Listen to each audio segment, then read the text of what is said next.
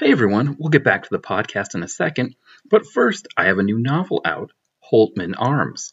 It follows Colvin Hall, an aspiring writer who decides to write a romance novel on a whim, sends it to a publisher, and it becomes a huge success. The only problem is, no one knows it's him because he writes under the pen name Mary Ballantyne. With all of the money and none of the fame, Colvin longs for the world to recognize his accomplishments. When he gets an opportunity to write a freelance article on a washed up 90s pop star looking for a comeback, that recognition starts to come, but is it all he hoped for? It doesn't matter because he's getting it whether he likes it or not. Holtman Arms is the second in my author's cycle after A Girl and a Gun, and like that previous novel, it explores themes of success and accomplishment in the 21st century. You can buy it now through Amazon in paperback or on Kindle. The link is in the podcast description. As always, thanks for your support.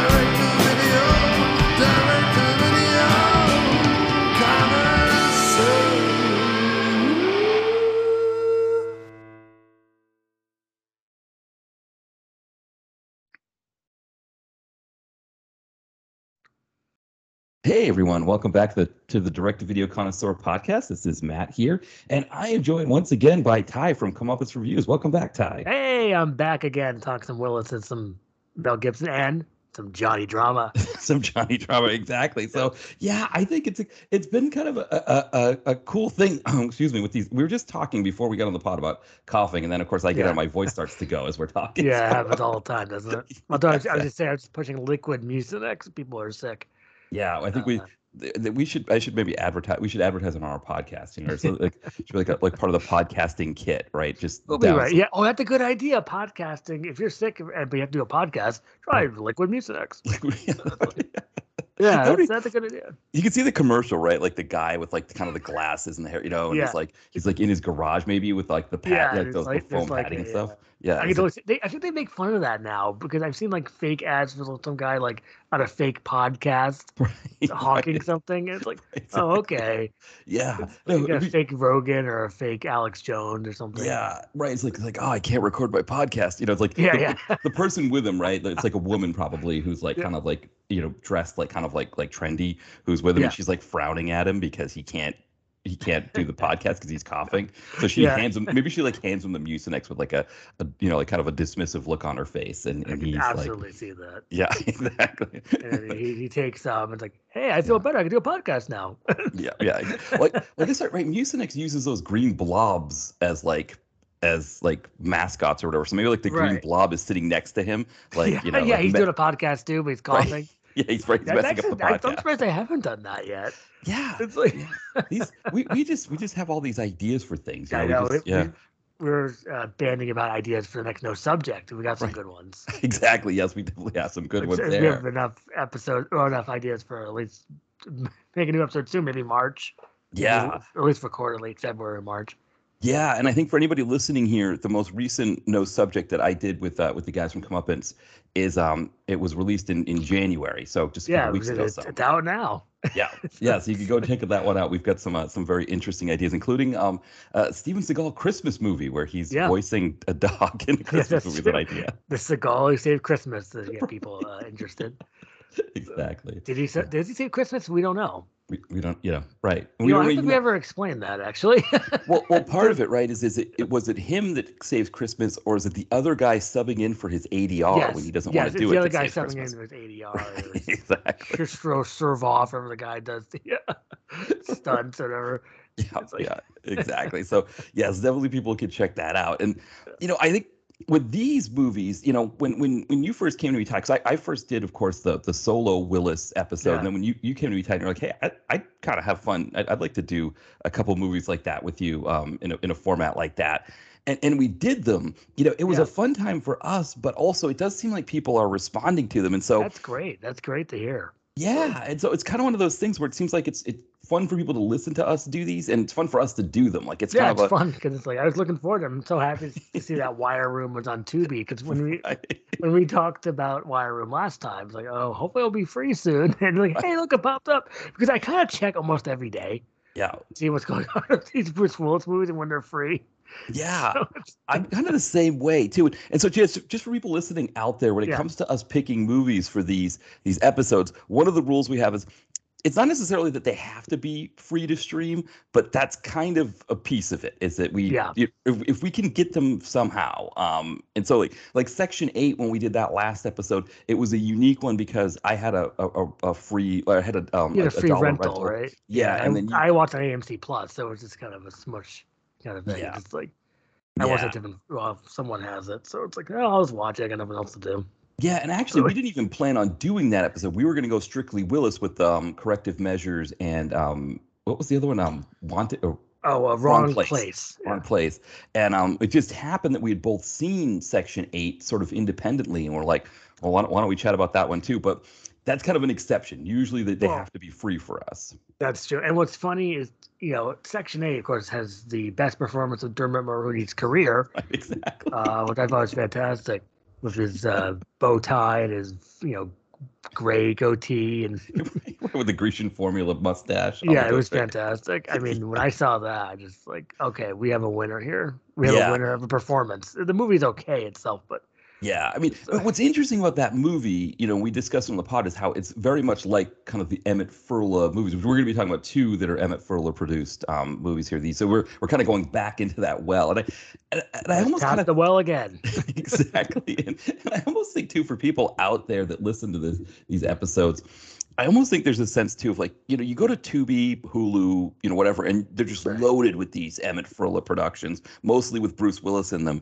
And I do think people seeing them, it is kind of fun to have a couple people watch them and try to make sense of what we're we're seeing with these movies. Because we try to explain it the best we can. Plus, you know, we have a little fun too. Yeah. I mean, like I'm trying to remember. Um, what was it? A wrong turn. Yeah, right. Well, uh, one of the stars of Wrong Turn pops up in uh, Wire Room. We'll Yes. talk about shortly. Yeah, just, uh, Yeah, absolutely. So yeah, so yeah, we'll, we'll kind of jump in here. So one thing I want to mention to everybody as well, I am drinking my coffee out of my direct to video connoisseur mug that I picked up at Threadless. So um, yeah, the, the mug is actually doing really well. So oh, it for is. That's great. Yeah. Now the I did also get myself a shirt which I'm wearing as well. Uh, uh, a DTV. Does it say DTVC? I have to look it up, or I Yeah, it can get a free shirt or mug. Yeah, it has, it's the, like- it has the logo. The problem with the shirt is I think the quality of the shirts are like I got like, just the plain shirt and they use that company Gildan, which I don't know if you've ever seen them. If you ever go to like you know, like you mentioned Walgreens, like places like that and get a Right. t-shirt there. I think Gildan is the company. Oh, that's where they put out their shirts. They go to Walgreens. Okay, so Yeah, I, I so I got a shirt from John Cross's After Movie Diner Threadless, and it was nicer. So I think it probably depends on what kind of shirt you get, but um, yeah, it also shrunk a lot. I got the XL, and um, I pulled it out of the dryer, and it was like almost choking me. So it's Oh. like, yeah, all my socks are missing in my dryer. I can't find Yeah. them. yeah, that happens too. The, the the missing sock thing. It's like yeah, you just kind of But I think they do cling to your sheets. I mean, I was trying to look into this. It's like, well, and let's you know, they're, they're in cahoots of like Bob stores or Walgreens or Walmart and like that. Okay, so you you you missing something, but yeah, go to Walmart buy more. Right. Uh, Well, it is. Yeah, because it's like because they're so small, like they just get into anything, right? They get, like you said, they get into sheets, they get into sweaters, but also too, even like when you're bringing like piles of stuff in, you know, because there, there's no like, there's no really efficient way to get clothes from the basket or whatever into the washing machine, and then from the washing machine to the dryer without just like, kind Exactly. of- yeah, you have to- This is classic life. You Right, know, it's like yeah, you, you got to do the bundle, and when you're bundling, the Yeah. socks have a tendency to fall out more than anything because they're so That's true. small. It's hard to really get them, you know, latched in there like that. So you gotta do the skinny bundle you see on Right. TV. It's just like, yeah, yeah, I think that's what it is. Is I think you know everybody's so busy in life, but also too, it's just an efficiency thing. It's like you know, it's like you know when you when you're at the restaurant, right, and the waiter's bringing your dishes back to the Mm. to the to the dishwasher. You know, they don't want to bring like a bunch of small trips, right? They want to get as many as they can in Yeah, one you go. to take like six or seven. And you're like, oh, Yeah. wow, okay, I can take all those. Yeah, yeah, exactly. Yeah, and it, right, that's like somebody at the table is contractually obligated to say you got all that, right? I think, right? Somebody, Yeah, yeah. hey, you got all It's that. like, you know, like when they say when for your Parmesan cheese on your salad or whatever. Right, exactly. like- yeah, exactly. So, yeah, and I think that's the that's the mentality, and that's how socks end up getting lost. And so, Hmm. yeah, it's um, I, I don't, yeah, I, I, it's it's one of those things. I I, I kind of try to buy all the same kind, but it, yeah, that's the problem too. Sometimes I just don't care. I'm just like, okay, these two socks don't match, and it's like I don't care anymore. yeah, you know, it's like even if I'm flying, it's like, well, if I got to take Well, my no shoes off, like. your, no one can see your feet. Right. Know? It, it, yeah, and even if they do, it's like you know. I think the only thing is like the holes in the socks can be an issue, right? Because that's like a, kind of a comfort thing. Um, but no, I gotta have complete socks. I can't have any Yeah. holes. Yeah, like- yeah, I know. That's, that's that's the one problem with our society today. Nobody nobody knows how to darn a sock nowadays, right? So, you, so if you, your sock has a hole in it, that's it. It's gone. You can't really do anything with it. So no, that's true. yeah, I- I wonder if there are YouTube videos about darning. Um, There's there's- got to be something. If you just Right. they unbox, you know, Transformer toys. There's got to be something. It's like, do it okay, yourself here I go. It's like you know what's in here already, don't you? I wonder if we if we have another another pandemic or another kind of thing like that. I Uh-huh. wonder if that's what like the millennial hipsters will, you know, it was like sourdough bread in the last one. Maybe the new one will be darning socks. That will be the thing. You know, like they show pictures of their darned socks and yeah. I don't care about that darn cat, but that's just me. Probably, but it's, it's probably good to Yeah, we got into darning. Yeah, we'll get it. So get some darn drama here.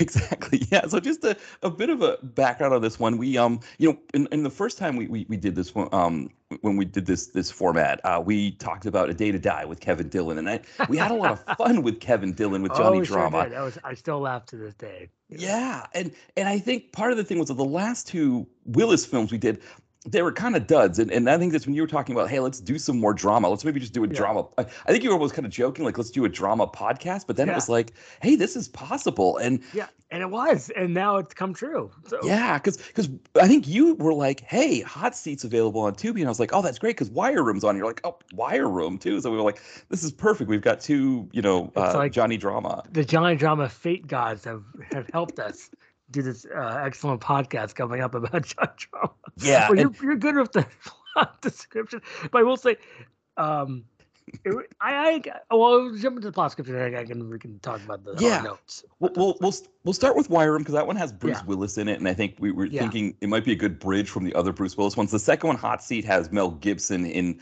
I guess, and the Shannen Willis. Doherty. and Shannen Doherty, right? So we get some 90210 in there as well, which is good. Um, but um, but Wire Room, uh, Wire Room, they tell you what a Wire Room is twice, at two separate times in the in the Yes. film. Um, it's a it's a place where essentially it's when you know the feds are, are tapping a, a criminal. The Wire Room is where all the information goes to, and that's where they monitor it all. So Johnny Drama, we don't really know a lot about it, but apparently he's like a, a disgraced federal officer, a homeland security officer, something who's been who's given Yeah. uh, Wire Room duty. Yeah, again too, because he was disgraced in a day to die, so he loves Yeah. being disgraced. He just seems to be disgraced a lot. Yeah, and I think he was Yeah. also disgraced in Hot Seat. So he just yeah, yeah, he was. nobody does disgraced better than than Johnny Drama. I think that's he has probably that great grimace face that we talked about so much. exactly. He's just he's like kind of befuddled and upset, and the goatee and the beady eyes, like all kind of comes together to make It's this like perfect. yeah. It's just it's it's you you, you can't nobody else does disgraced better than than Johnny Drama. Um, And- yeah.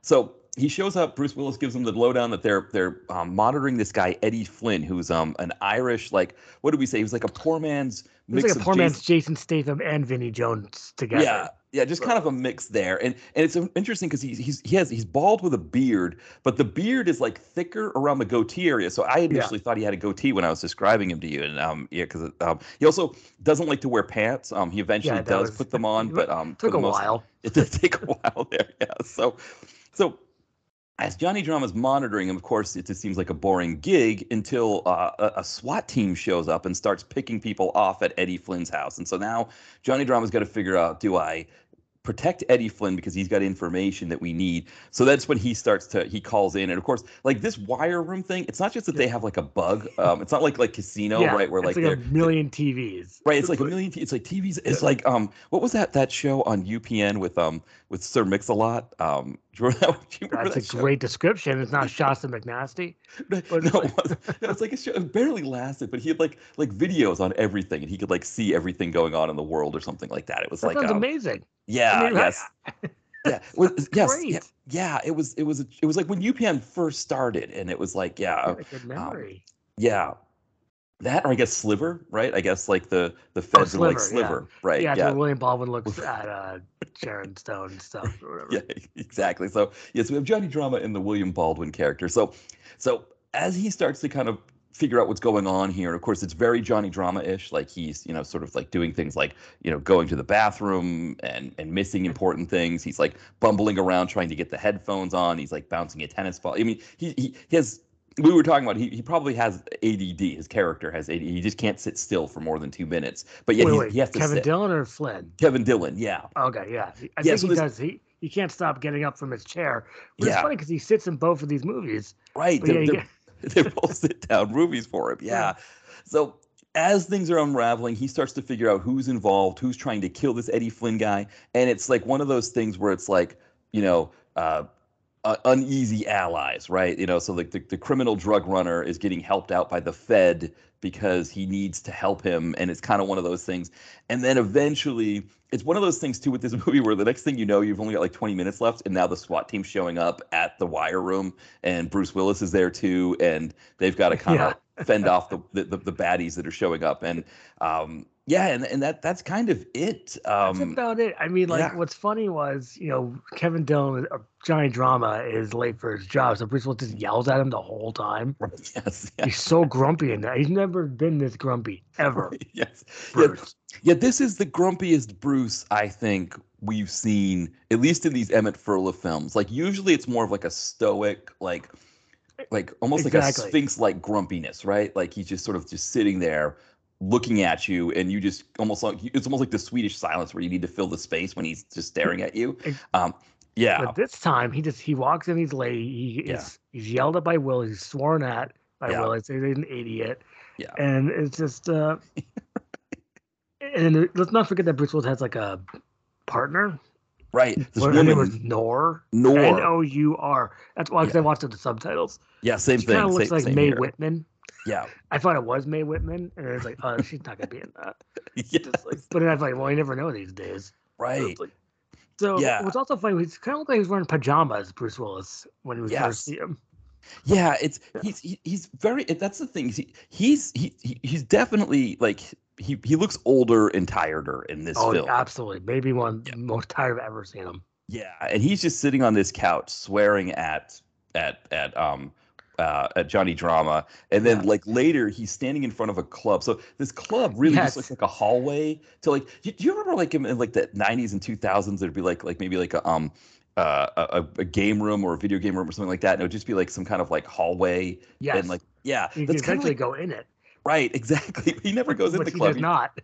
no, he's just outside and he's got like there's like a neon bottle sign. Yeah, so there's like he a just- doorman that's like clearly not a doorman. Right, I mean, like- exactly. yeah. I couldn't believe that. And well, so the thing is about Johnny Drama's name that people his name is Justin Rosa, and and people call him Justin Rosen, I think. Mhm. So it's like I thought I heard that said wrong also by Bruce Willis. Yeah. Um, Yeah. And so he leaves. Like Bruce Willis leaves for a good portion of this movie. Then he goes to a bar. That's in quotes. Right. And With, then- with, yeah, with the with the with the neon bottle, Neon uh, bottle over. neon light bottle or whatever. Yeah. He, he sees that Johnny Drama's calling. He's like, "Oh, Yeah. what do you want, you moron?" Right, exactly. Yeah. It's almost like it's almost like it's almost like with Willis when when when Johnny Drama starts to call and, and the other problem with this movie that we're Yeah. talking about the, the Johnny Drama calling and Bruce Willis calling him a moron. This was like one big problem that I had with this movie is that Mhm. we see things happen in the movie and then Johnny Drama, there's this whole construction where Johnny Drama has to explain them on the phone to either Willis yeah, or that's a Nour. great point. yeah. And he doesn't explain them well. And we're almost like, Johnny, just tell him that the SWAT guys just invaded the guys. You know, and he's like, "Oh yeah, I just um, I, I saw a couple I had to trucks show up."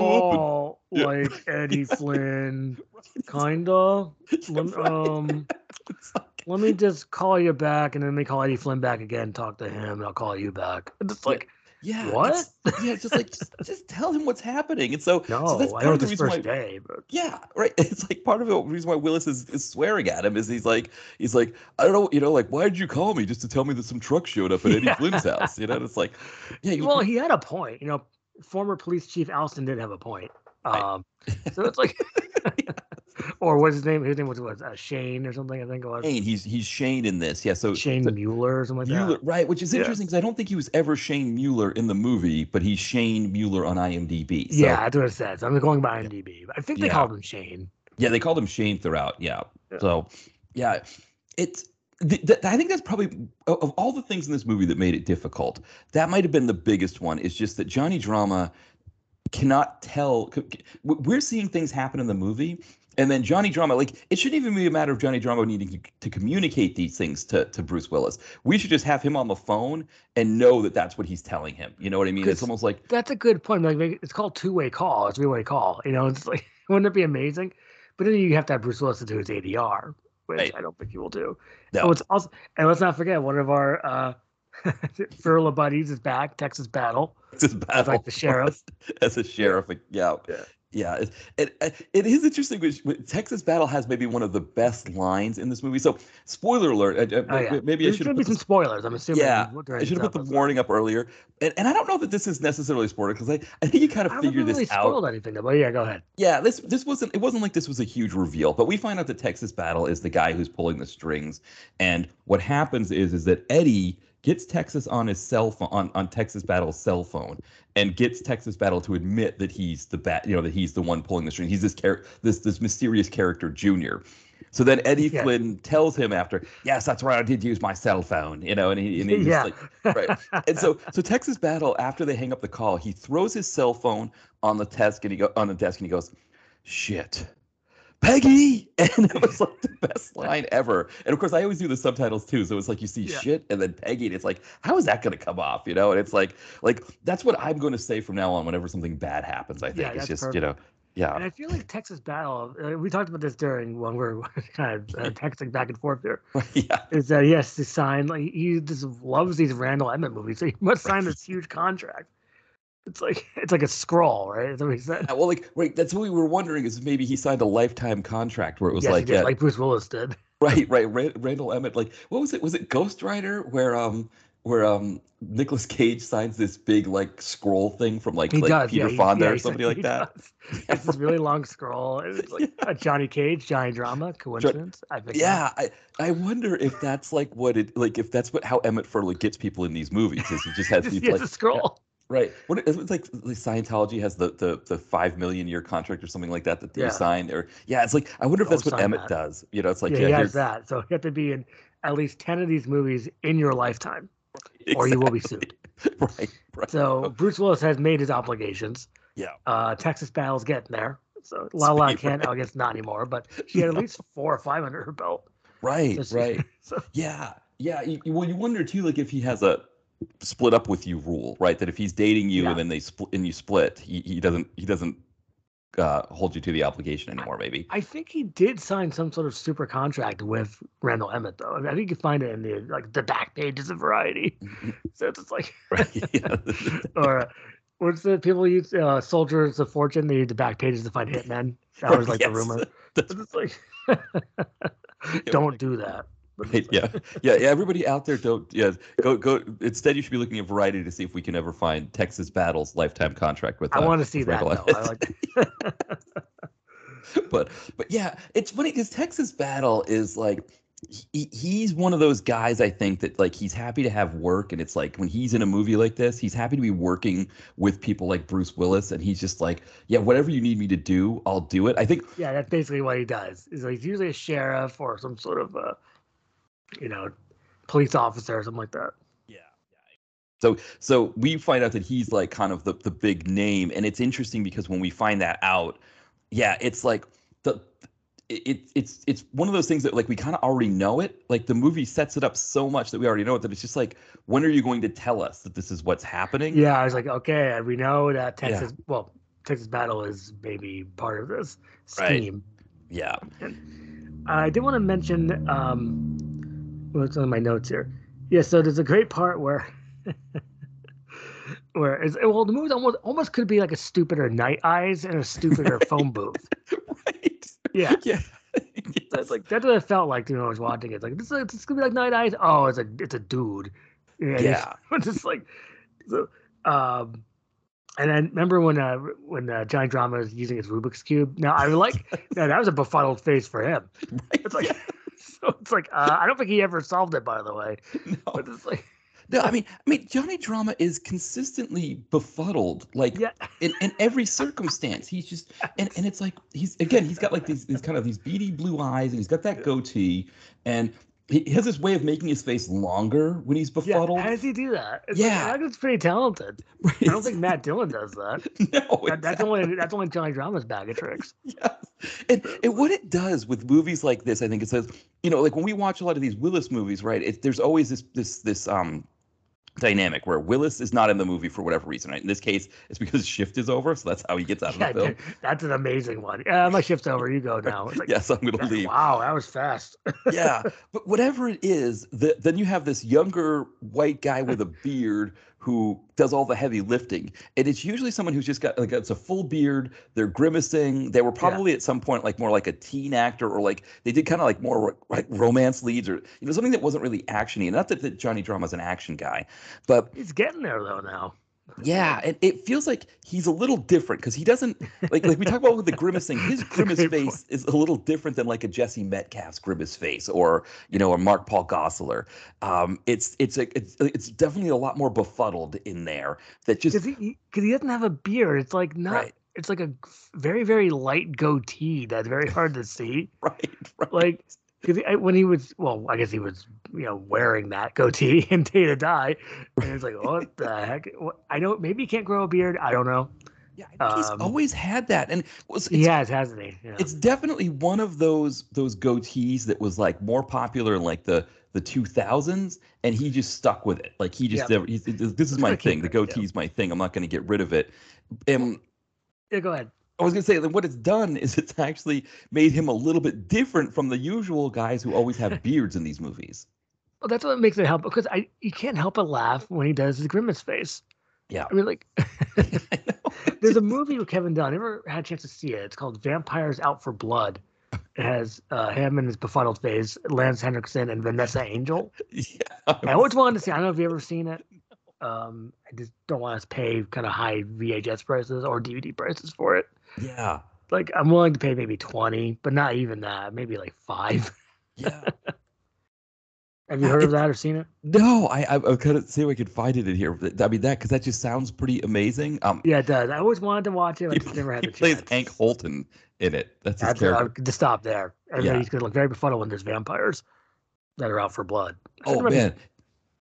Th- He also turns into a vampire, so the beady eyes are like even like beadier because they get that like. Oh, that's great. That's Yeah, like- great. Wh- where did that come from when it came to um, uh, when it came to to vampires that they have like the bright bright blue eyes as well? Um, is it because they they can't be out at night? So I guess um, there's no need to, to They came out now or it came out during the day. That's right. Be out there today, so there's no need to have. Yeah. Um, th- th- you need you need the the bright light ones because you need to be able to see in the dark. Is that what it is, baby? Yeah, it must be like that. It must have special contacts. I mean,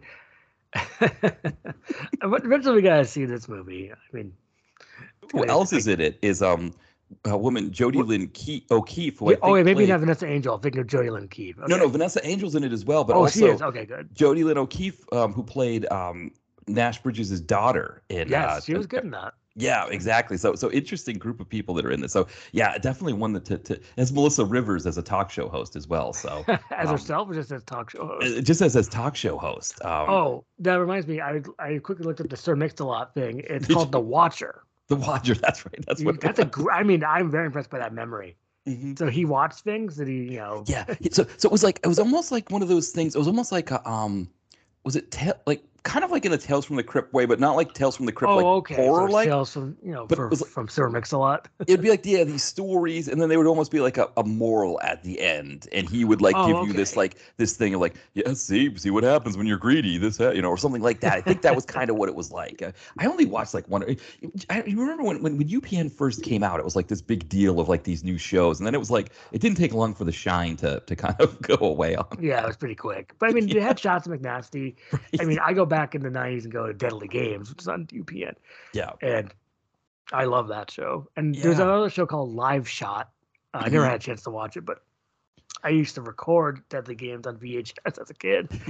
because I'm terrible at taping, I was trying to cut out the commercials, but I Yeah. couldn't really know how to do that. yeah, So, but it says at the end of this episode, time for a new episode of Live Shot. And it's like, so I looked up Live Shot. It was like a live action TV program. I never got to see any episode. I just well, Deadly Game was over, so I turned off the TV. You know, or maybe. yeah. Well, that's the thing too, right? Is that like, yeah, it, it at the time, right, when we were recording these things on VHS, we wanted to get the commercials out because Yes. that was like a whole thing of it, right? As you watched about the commercials. Now it's like now when you watch them and you see the commercials, there's like the whole nostalgia thing, right? Like that's like YouTube good gold point. if you've got those commercials because you can yes, cut them out and upload them, you know, and everybody wants to see them. That's a good point. I mean, like Yeah. I think I said this joke last time on when you watched uh, Corrective Measures on Tubi, but it's like add one of seven, it's like Exactly. one of eight, and like oh, it's getting higher, it's getting higher. Yeah. But yeah, I had to say there was limited commercial interruption for Wire I was going to say the same thing. Yeah. I want to say Wire Room. it was like maybe every thirty minutes we had a Yeah. commercial. Um, so maybe that's what these newer ones. That's what they do. It's That's what I was possible. thinking. Yeah. Yeah, I wonder if with a newer one, Tubi maybe even has a deal with them where it's almost like they get more ad revenue for the new ones, and so they don't need to have. as- I, there, could be a lot of things going on because this is a very new movie to be Pretty on. new. I mean, it came out at least a couple months ago, so Yeah. it was not, not even a year. Yeah, exactly. So of course I was looking up. I'm I'm still on Out for Blood. So I'm like 2004. No, it's like uh, no, but but that'd be funny if you somehow John John go back in time to make Wire Room. But uh, but yeah. So I I wonder if that's part of it. So it's, it's an interesting thing, right? Because um um it I think it um I think it's it's an interesting thing with with with Tubi that if you see a newer movie on there, maybe that It might have um, less commercials, and it's just like I which I didn't even really mind the commercials. I could take a break No. from like Johnny drama. It's like I did also want to mention um the they they mentioned the cartel. mhm. that I think Eddie Flynn is called the Baja Cartel, and it's like wait a second, Baja Men? It's like so they're Baja Men. You- You thought Baja Man, maybe because I Yeah. hadn't eaten before I watched the episode. I was snacking on peanuts when I watched it, but I oh, hadn't. so I you're was hungry. Baja the taco place. I thought of Baja Gorditas. Yeah, I thought of. That's funny. Both the same idea, but different things. It's like, Yeah, it's like, I mean, I can't think of any other Baha Men besides Who Let the Dogs Out. yeah. it's probably no, just no. like Who Let the Dogs Out remix, and then Right. it's like the other remix. Yeah, I, I remember when um when um I, I saw the um I saw Sharknado two at, at RiffTrax at the theater. So like in Mhm. the theater they had like the RiffTrax going over it like in you know here in I've seen Philadelphia. some of those. Yeah. Yeah, and I remember there's this scene in that where there's like this flooding and there's a dog stuck in a car and um and, and somebody yells, Somebody let the dog out, somebody let the dog out. And then um Mike Nelson goes, Ah, the Baha Men's finest moment. And I was Yes, like, it is true. I mean, yeah. it- what yeah, I mean that song, yeah, it, it's funny because like I, I think in my head, like yeah, that, that that's one of those songs that I think is just like it's like the Baja. It's like I don't know. Do we do we have? I guess you know because now when you get older, you don't think of new music. But it seemed like in the 2000s, it was always like one song that would Yeah. always just be this like huge thing that just would be everywhere. That like everywhere. just Like Thong Song was very popular. yes, thong song, uh, lo- the Macarena, um, which I Oh, guess was more like late 90s. Yeah. Um, Whoop, there it is. I guess was earlier too. Right, that was Oh. nice. So, so maybe this is something that's happened longer. Maybe it was something that went on longer than that. I get what you're saying. It's because you hear one song over and over and over again. Like, wow, is this ever going to end? And then it does. Yeah, You're like, hey, then then we remember it fondly somehow. Do Yeah. I do we remember Who Let the Dogs Out fondly? That's a great question. right. Uh, what do you think? Yeah, I don't know, right? Because well, so nowadays, right? Like people think it's kind of a funny thing and they joke about it and stuff, but you know, part of it's because we lived through it, right? So it's like at the time did. when you couldn't escape who let the dogs out, it Yeah. was like horrible, right? It was just like you know, Yeah, it's like like end. It's Yeah. like, yeah. Right. It's like it's almost like what we talk about with like when, when we had Brett on uh, when we've been on you know uh, the three of us been on shows. and We talked about how horrible insurance commercials are, Yes. and it's like Baha Men was that level of disruptive in our lives. But at the time, you know, at the time you, you think of it, but now that you're you're out of it, right, and you're gone, it's almost like that pain goes away, you know. Um, that like you don't you don't remember how bad it was, and so now when you hear another one is um the sign by um by Ace of Base. I see that in yeah, commercials heard now. that a lot. Yeah, and it's like I don't I don't have the same like visceral reaction to hearing it in a commercial Mm, nowadays that I did. It's still did. kind of annoying. I mean, that's like kind of Right. like it's like I mean, like what's the other one I'm thinking of? Uh, all she ever wants is another baby. Oh yes, Whoa. yes. No, yeah. I always like- think of that song when you say the sign. I don't know what the Yeah, like those those it, I think that was part of it. It's like I guess maybe nowadays I guess too because we have so many ways to escape music nowadays too. Maybe that's what it is. Like, you know, back then you only got music on the radio and MTV. So if something was that ubiquitous, there was no way to get away from it. Like it was just everywhere, you know, like think of jobs. Like how many jobs did, did we all have where someone was playing the radio, right? And like you know, and I don't know how many jobs nowadays still do just the radio, right? Like they probably somebody yeah, probably stream maybe- I Spotify or something. That. Yeah, people go on Spotify or I think people still do the radio sometimes because I remember. um Okay, no, I forgot what this. I have to point to that story. What my memory? I remember hearing the radio like it's when you're 104, and you hear like, uh, oh no, it's 99.9, 80s, 90s, and today. You know, it's like, Yeah. and they, they play maybe an 80s song. I think they played like a Peter Gabriel, Yeah. and they played Ace of Base, and maybe they play Who Let the Dogs Out. I looked up um Who Let the Dogs Out, the CD. So there's some other songs. Yeah. I mean, there's Get Your Party On. Right. Oh, that probably sounds like the Dogs. Get Your Party On. Whoop whoop. But here's the thing: there's actually a remix on the CD. It's called.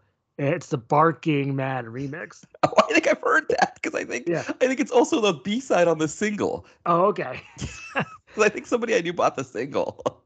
Oh, it- something about the single, and it had the Barking Man remix. So. That's great. I don't know if it was the cassette one at that time or if it was like the the, the CD where they would come like in the little cassette. little sleeve, right? We like that little sleeve and um and- Exactly, and, I've it was like those. thin and it would say like it would be like a dollar and it would be like you know wrapped Yeah. in plastic. Yeah, that yeah, kind of I've thing. seen those at a place we had called called Coconuts, Yeah. or another one called Strawberries.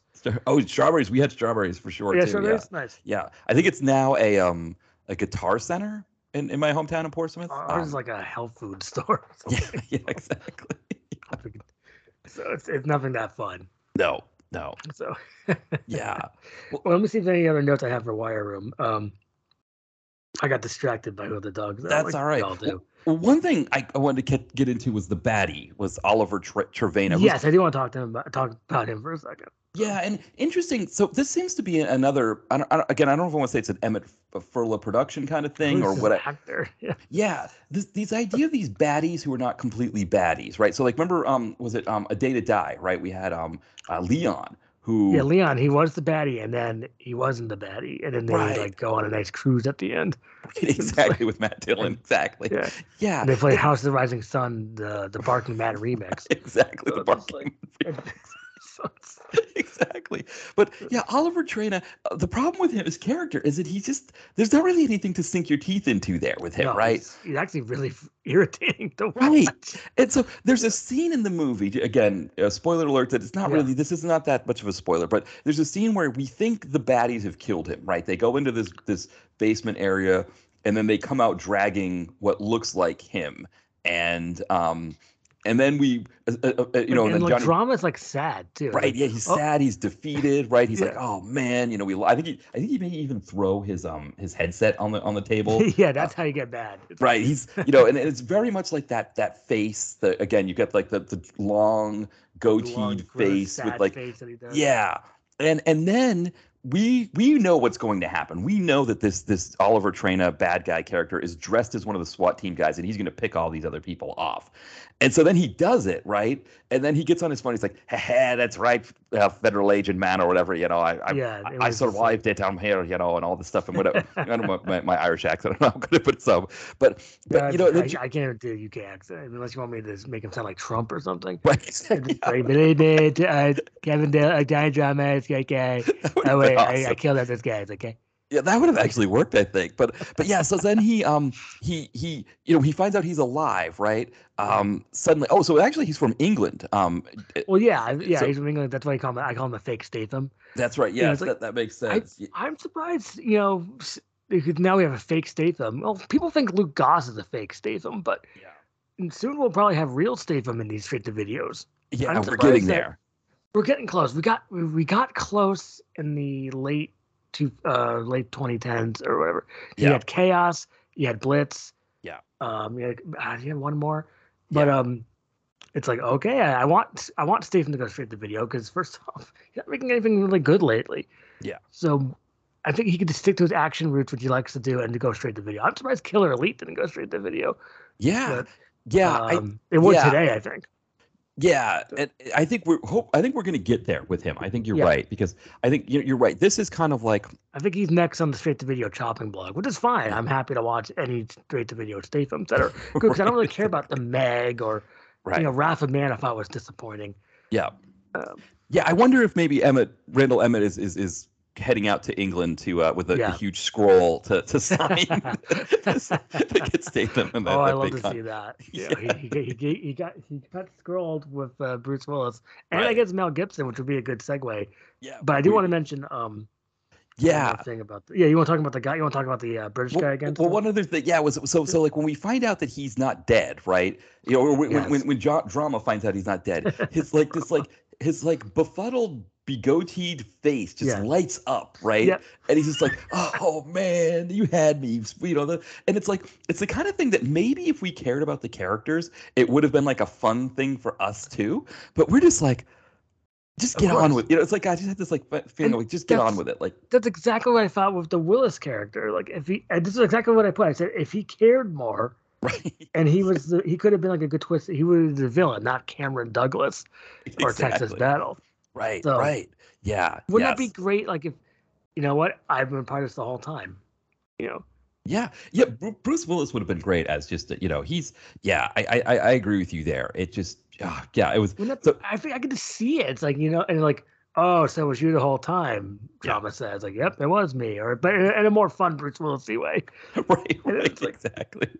But Yeah, I get to see that'd be so cool. And then maybe they can have like a okay fight scene because don't forget that Kevin Dillon Johnny drama.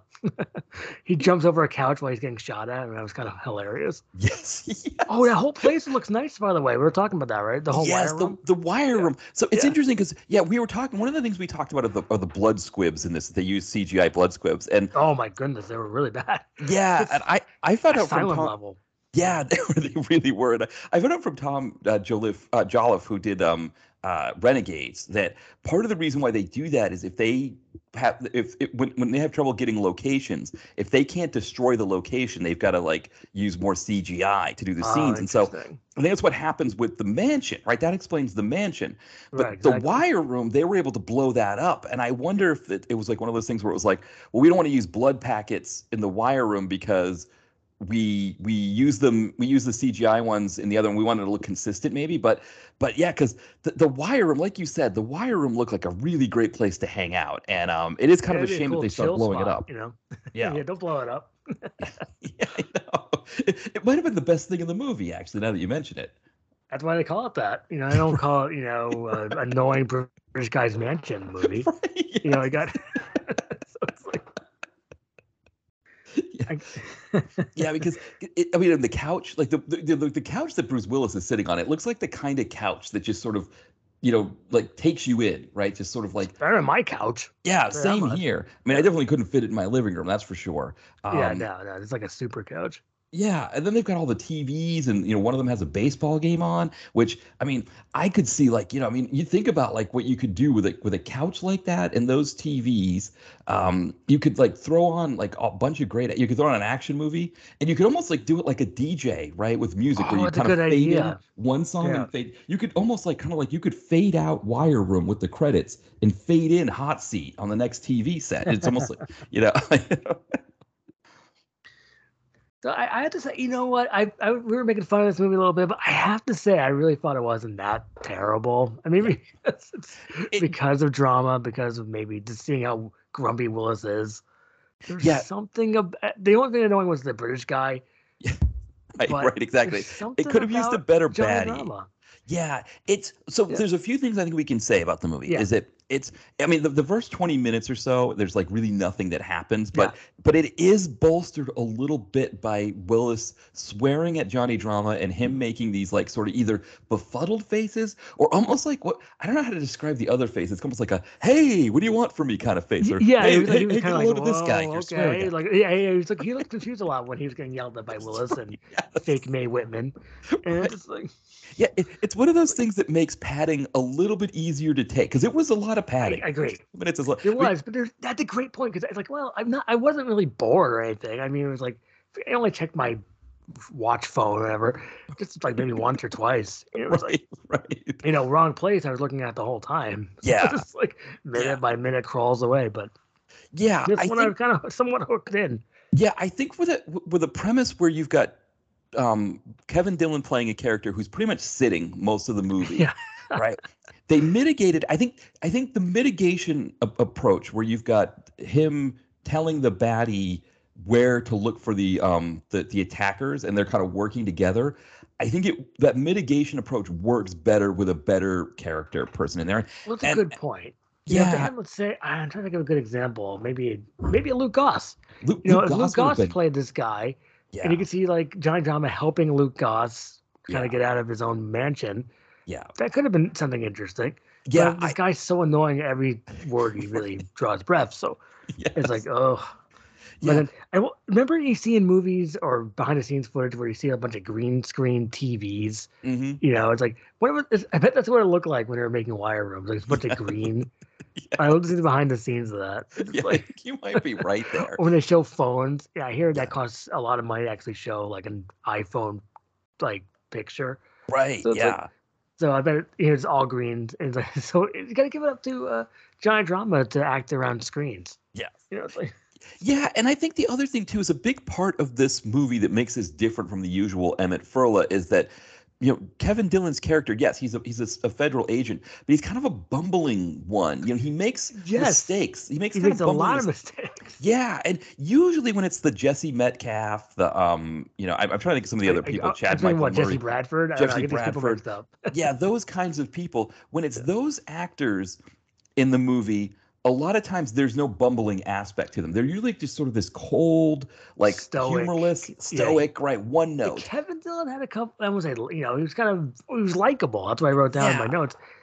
Because I would say he's kind of like an everyman. You know, he's just kind of a kind of a dum dum, but just like, but Yeah. there's something about him. Right. I think this is something that for Emmett Furla and the you know for Em, I, I, call, I say Emmett Furla. I'm talking about Emmett Furla Productions. I know it you know, Right. ran, the, the Randall Upper, but I think for people that are looking at these movies and there, there's this idea of like, um, there's this idea right that the movie has to be this one note you know bearded grimacing white guy who's a former special forces and all these things that you know there is something about drama that actually makes this this a format that they use here a little bit easier to take and i think this is something that they should look at if they could obviously you probably can't get drama in all of these i mean i don't know what the the scroll um the details of the scroll Yeah, I just uh, see a scroll, but right, I, if we can keep drama going on these things, I think that's a good idea.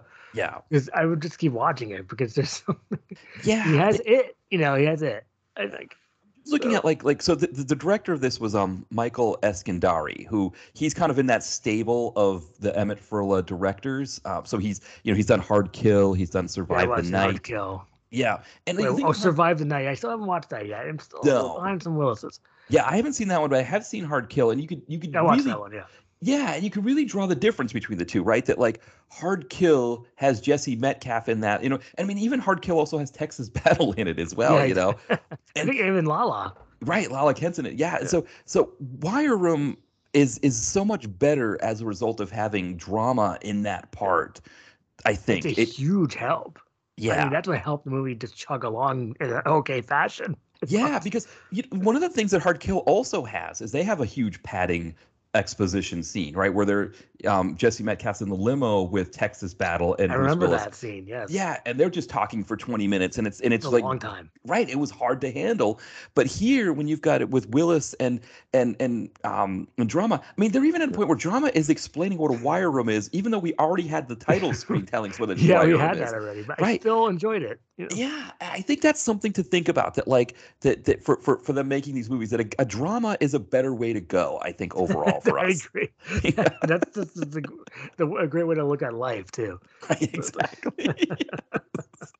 Perfect. I guess if you anything else you want to say about Wire, I'm gonna, jump to um. Yeah, no, I, I I think Yeah. I'm I'm good. I don't know if you had anything else, but um, no, I think I said all of my uh talking points. yeah. So I think So- I think final final take is this. This one is kind of one of those ones that's like uh, um uh it, it it's it's definitely a bit of a slog um but it's it's made better. It, it moves it moves along enough, and then drama and Willis enough. help it enough. Yeah, it, it, that's exactly right. Yeah. I can't agree more. So yeah.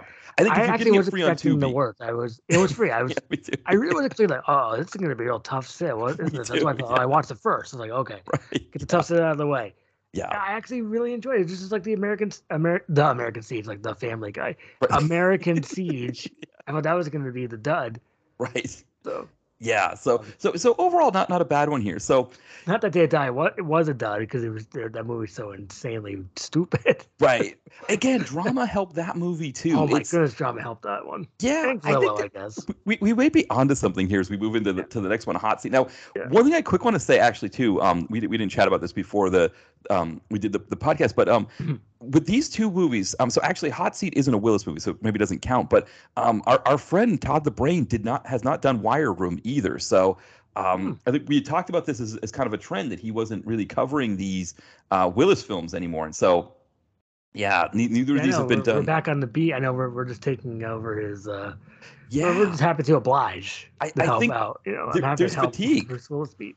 Yeah, I think there's some fatigue there, and so hopefully for us, I maybe can't get fatigue on this. I kind of want to watch them all. you know? I know it's almost like we've started, and we're just like now. Now, granted, we are taking a little break from Willis on this next one here, Yes, we are. as we kind of move into. But we, we we're sticking with the drama, and I think I think that was a- to a- drama. Johnny I drama. think that might have been the right play here as we move into Yes. to hot seat. Um, a couple things about hot seat. Um, so this one's newer, I believe, right? I think it's It in um, 2022. You know, yeah. like Wire Room. They both came out in 2020, so they're they're kind of around the same time. Yeah, I guess they're they're around the Yeah, same the time. Same time frame. Because he's Yeah. he's back as Orlando Friar Tuck. Right, And it's like, and I love the beginning because there's a guy that kind of looks like a fake Gerard Butler. Uh, this is this is this is kind of all around an, an interesting one. So maybe I'll, I'll jump in. and I'll do the, Yeah, the yeah, jump into the synopsis and I'm I'll do the synopsis. fake Gerard Butler and stuff. Okay. Yeah. So hot seat. Um. So again, we've got um. Uh, Kevin Dillon is disgraced. This time he was a um. He was a hacker who was busted for being a hacker. He he was a rat, right? So we could go Ray Liotta here about this. Oh, you're a rat. yeah.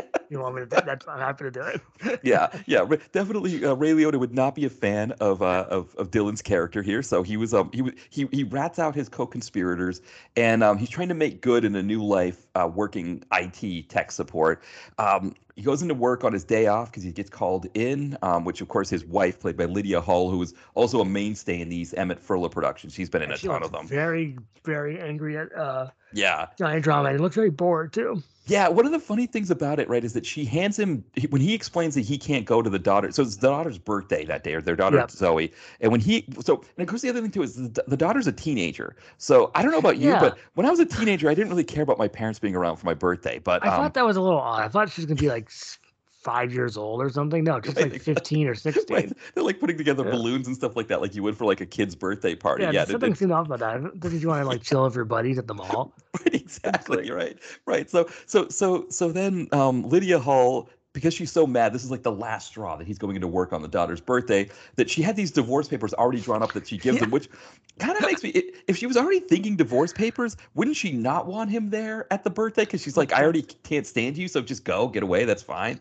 Um, but and just to, I know this is a huge jump into what the plot is, but Yeah. that's not really resolved too well. No, at the right. end of the movie. it's one of those things where I guess because they go through all this crap that it's like, okay, everybody's happy in Uh, the end. But you're right. never fine now. Yeah, which which I don't know that that's not really how marriage counseling works. But um, yes. Right. You Well, go know, ahead, go ahead. I just saw. I forgot that it wasn't really like, oh yeah, oh yeah, we're not gonna, you're not, you're not gonna get divorced now, yeah. Orlando So, Friar.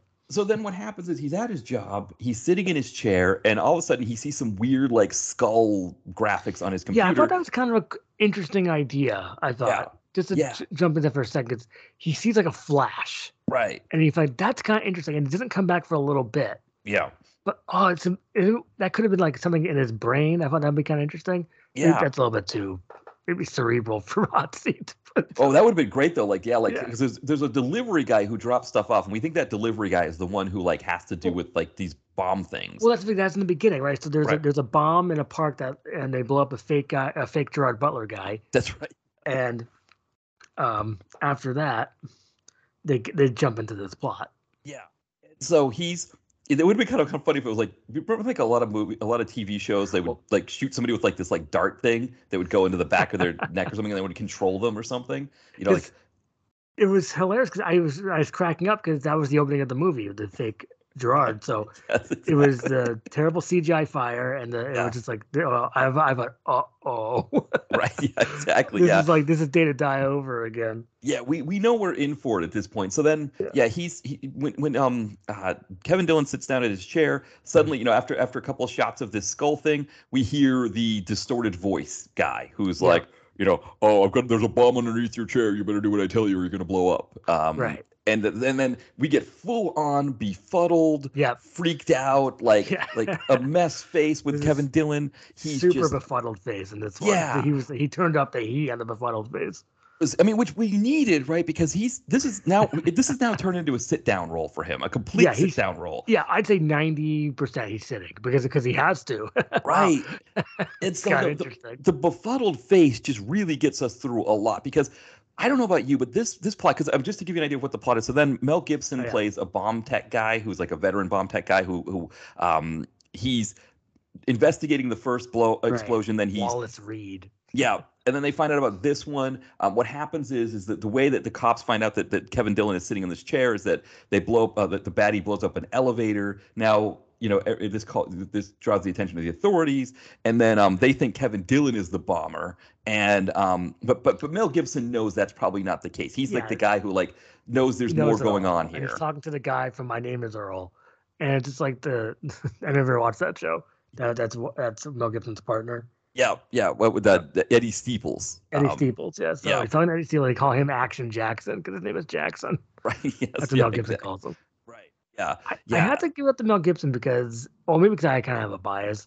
He actually put in somewhat of an okay performance, even Well- for this kind of garbage he got.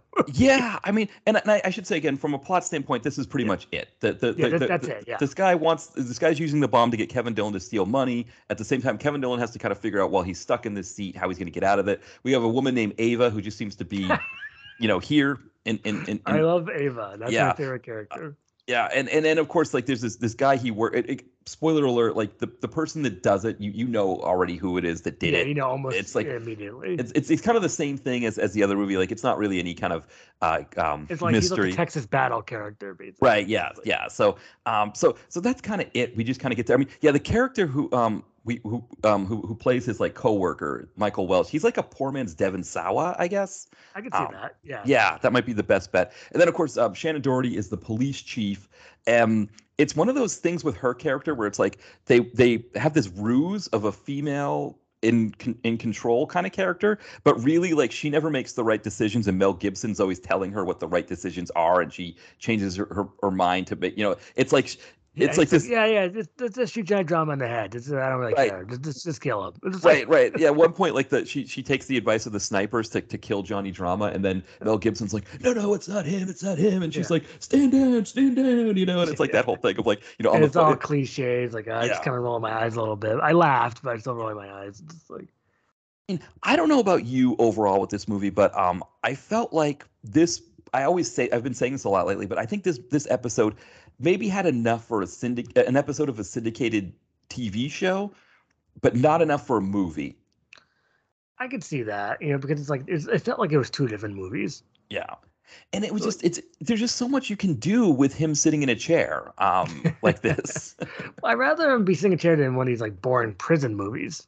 Right yes Yeah, that's like- true this was not a prison slot this was a sitting in a chair slot a which sitting, is, yeah, it was a sit, it was a sit slog. Yeah. But like, uh, but, I, but but the, I gotta go back to Eva for a minute because Yeah. so she this character just kind of wanders in right looking for Right. Enzo, yes and her acting is um, interesting.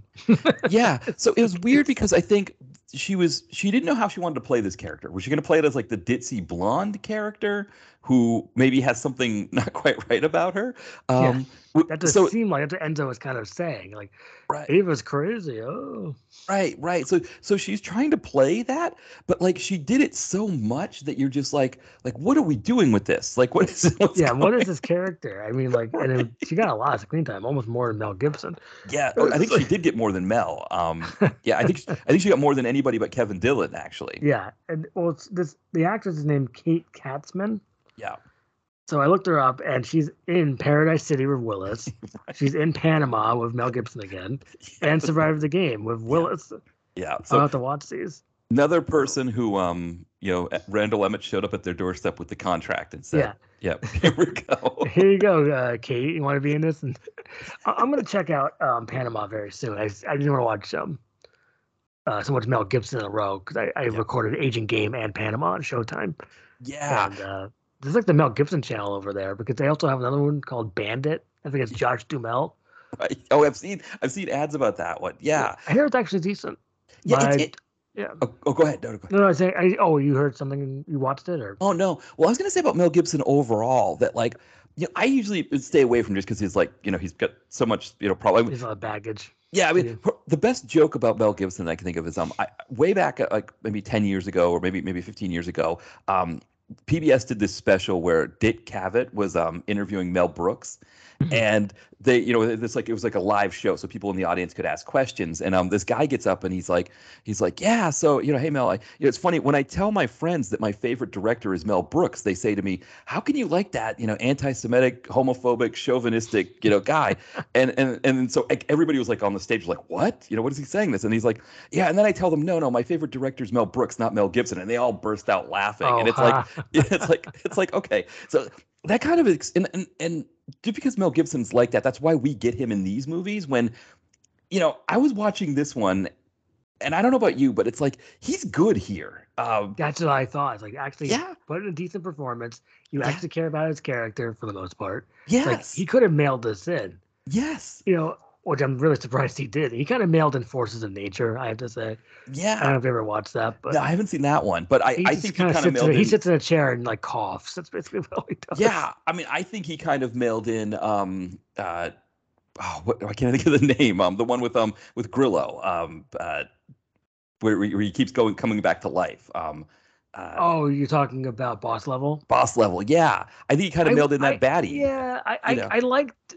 I wish there was more Mel Gibson. There. There's I liked Boss Level actually. Was I- the fun. movie overall, I, I liked. Yeah, Yeah. but but I think I, I think Mel Gibson was better in this than he was in Boss Level. That's very interesting that you'd say that. I just, I feel like if there was more Mel Gibson in Boss Level, yeah, I think that would help because because he's got that kind of evil looking beard. It's like which he likes to have. It just looks like he looks like the devil or something. when you see that beard. yeah. Well, there's that for funny. sure. I don't know. I like I said, I'm I'm a fan. I'm a fan of Mel Gibson. So Well, I- this I- go, go go ahead. ahead. Sorry.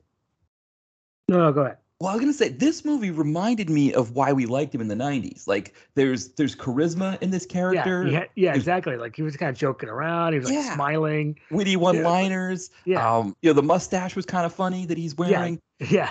It's it's like he because essentially he's doing the Bruce Willis character in this. That's a good point. he's doing the Bruce Willis character not because he's ill and he needs to get as many films in as he can before he retires. He's doing it because he can't. You know, he should be like in a Marvel movie, right, or a, Star Wars movie. Like he should be in those blockbusters, but they can't touch him. You know, he's just so so toxic that like well, they. that's the thing. It's what's mixing me laugh because you know he's on he's in Braveheart, all the classic Right. lethal weapon movies, and Yeah. it's kind of a big step down from being into into a, a giant drama movie like Yeah. third build.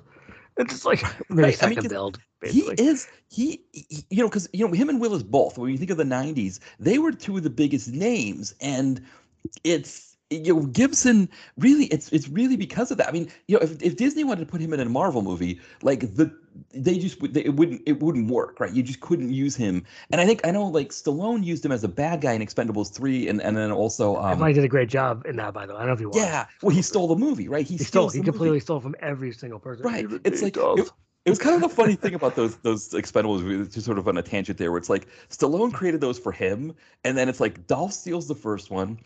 So so then he diminishes Yeah. Dolph's character, and he he tells Van Damme, well, if you want to be in the movie now, you have to be the baddie. So Van Damme steals it as the baddie yes. in the second one. So he's like, okay, I'm getting rid of him, and I'm also getting rid of Dolph, and I'm just going to bring in all these young guys like Kellen Lutz, and there's no way now There's no way that they're it gonna can't be my movie. Me. Yeah. Uh. Right. Oh, wait, Gibson just- comes I- in. Gives Right. and he steals it from every single cast member. Yes, exactly. he's, he's absolutely amazing, and he just says all Yeah. this crazy stuff, Right. and and he's hilarious in it. It's like, and you're like, oh, it, it stole the movie again. Yeah, I don't I don't know what's going Oh. to happen with part 4. I don't know how because Stallone has had this movie taken from him 3 times in a row Okay. and uh yeah. Yeah, what's gonna happen? Who's gonna steal this time? right, exactly. 'cause And He's then not having any of those Stallone. Stallone finally gets it. Fourth time's the charm. Right, cuz yeah, I mean, really what he has to do is he just has to make it essentially him and Kellen Lutz and then he could he could, you know, and and, and Well, Ronda Rousey or something like that. if you remember from the third one, there's a good portion of just Stallone and Kelsey Grammer hanging around. Mhm. It's like, Yeah. oh, so th- so it's like, I, which I guess I enjoyed, but I mean, like, Yes. Well, cuz Like- right, was Kelsey Grammer playing the Bruce Willis part and they couldn't get Bruce Willis for the film or something? I know he's uh, Harrison Ford's playing the Bruce Willis part. Kelsey That's Grammer's right. just kind of like the Machine Gun Joe character or whatever. That's right. Yeah. Yeah. Harrison Ford is nothing, but it's really, it's really kind of like, it's really fun to see him slum Right. that yes, hard. Yes. Harrison Ford, and it's just like Yes. so Harrison Ford and Stone are talking. Like this seems wrong to me, which I obviously enjoyed it, but it's like, what? I know. I, yeah, it's amazing because yeah, I kind of forget about that piece with with Gibson where it was like I think that was there was kind of these test balloons with him where they put him in Expendables and then also Machete, um, the Yeah. second Machete movie is the bad guy, and it was like this idea of like, okay, everybody can't stand him because he's so toxic, so let's have him be a bad guy and see how that works. And I think it just didn't. It, it still didn't quite take the way that they, that they thought it would. But it's like so. So now it's like he's doing these these Emmett Furla films. But the thing with the Emmett Furla films, I think from from our stand, you know, like I would I used to I would always kind of try to stay away from from Gibson because of you know how how toxic he is. But seeing him in this, I'm kind of like, ah, you know, I think Yeah, that's that's the thing. He still he still got it. right. And, and- So and if he's going to be taking these from Willis, maybe we you know got to I, I, you know, I got to kind of dip into more of these movies.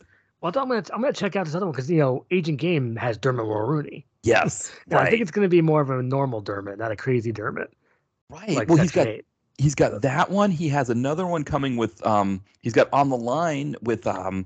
Uh, oh, what's with his, Johnny Drama. with Johnny Drama in it. And then he's got that Bandit one. So he's he's really picking up the slack here. I mean, in 2022, he had well, we got well, you, you mentioned Panama, Agent Yeah. Game, something Yeah. called Father Stu, which that's the one. So I What's guess his he- Uh, Marky Mark. Okay, well, you do the Marky Mark impression Like- from Fear.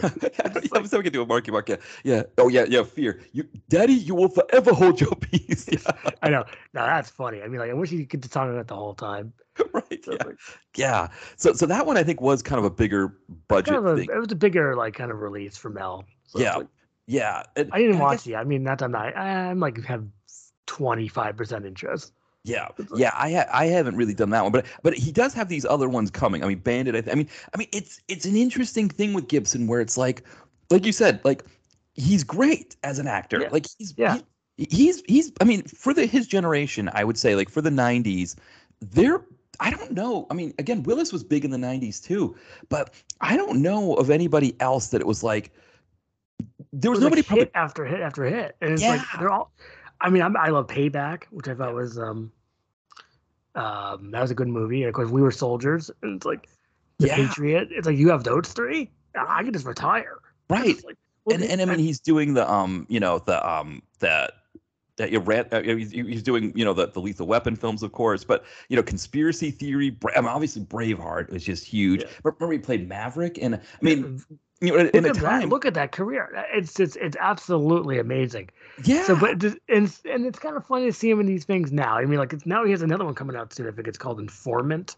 yeah it's directed by the guy who made Out for a Kill. So yeah well great he's So, he's he's kind of yeah. fully into the Emmett Furla thing I mean, Yeah. yeah i was thinking like the, the the maverick one you know somebody was talking about all of the you know in the 90s there were all these really bad tv movie adaptations of old TV shows.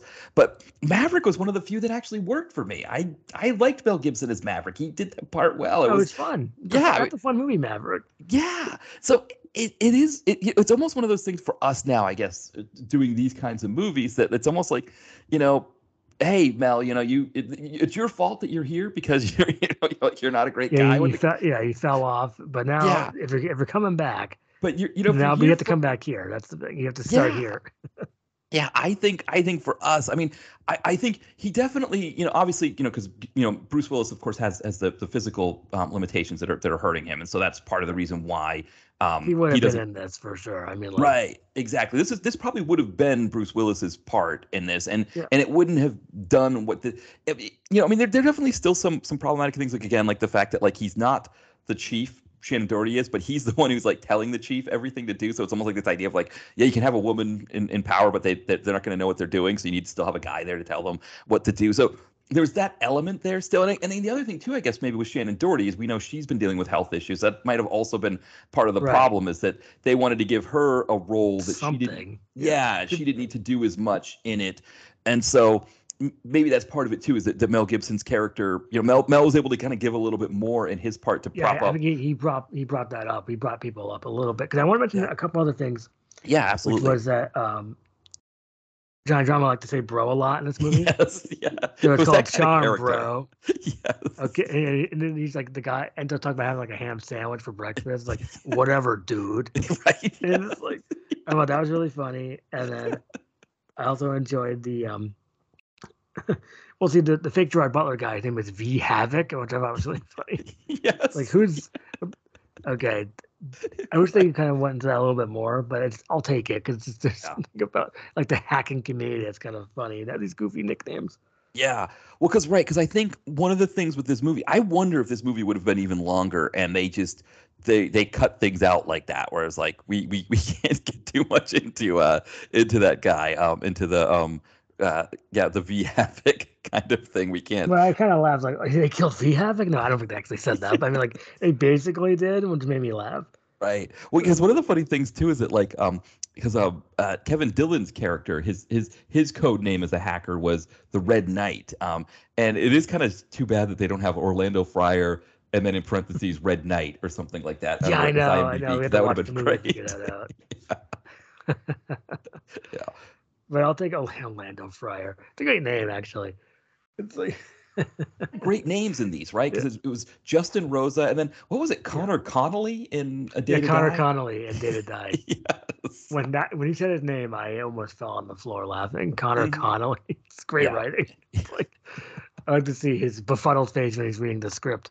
Wait, my name is Connor Connolly. yeah, right, you could see like the the backing up head, right? Yeah. With the with the, the mouth going down, like and yeah, then like yeah. the eyes getting wider, like what? This Connor like, Connolly? It's like, uh, all right, I need a job. I didn't even realize that, like, that Shannen Doherty's character is Chief Pam Connolly in this. So oh, maybe um, they're I, related. I, yeah, I wonder if that's his sister, right? It's, it's, it's the day to die hot seat multi universe. Right, exactly. It's like that's that's what people love these multi universes lately or multiverses. I guess. Oh man, can you imagine like with Bruce Willis just taking all the footage of Bruce Willis in these movies where he's wearing a badge of some sort, and they just put it all into one movie where he's like all like you know that somebody's ADRing him talking to himself. Uh, I can see that. yeah. I, am surprised I haven't done that. There must be like bits and pieces of footage of Willis hanging around in the Furla archives.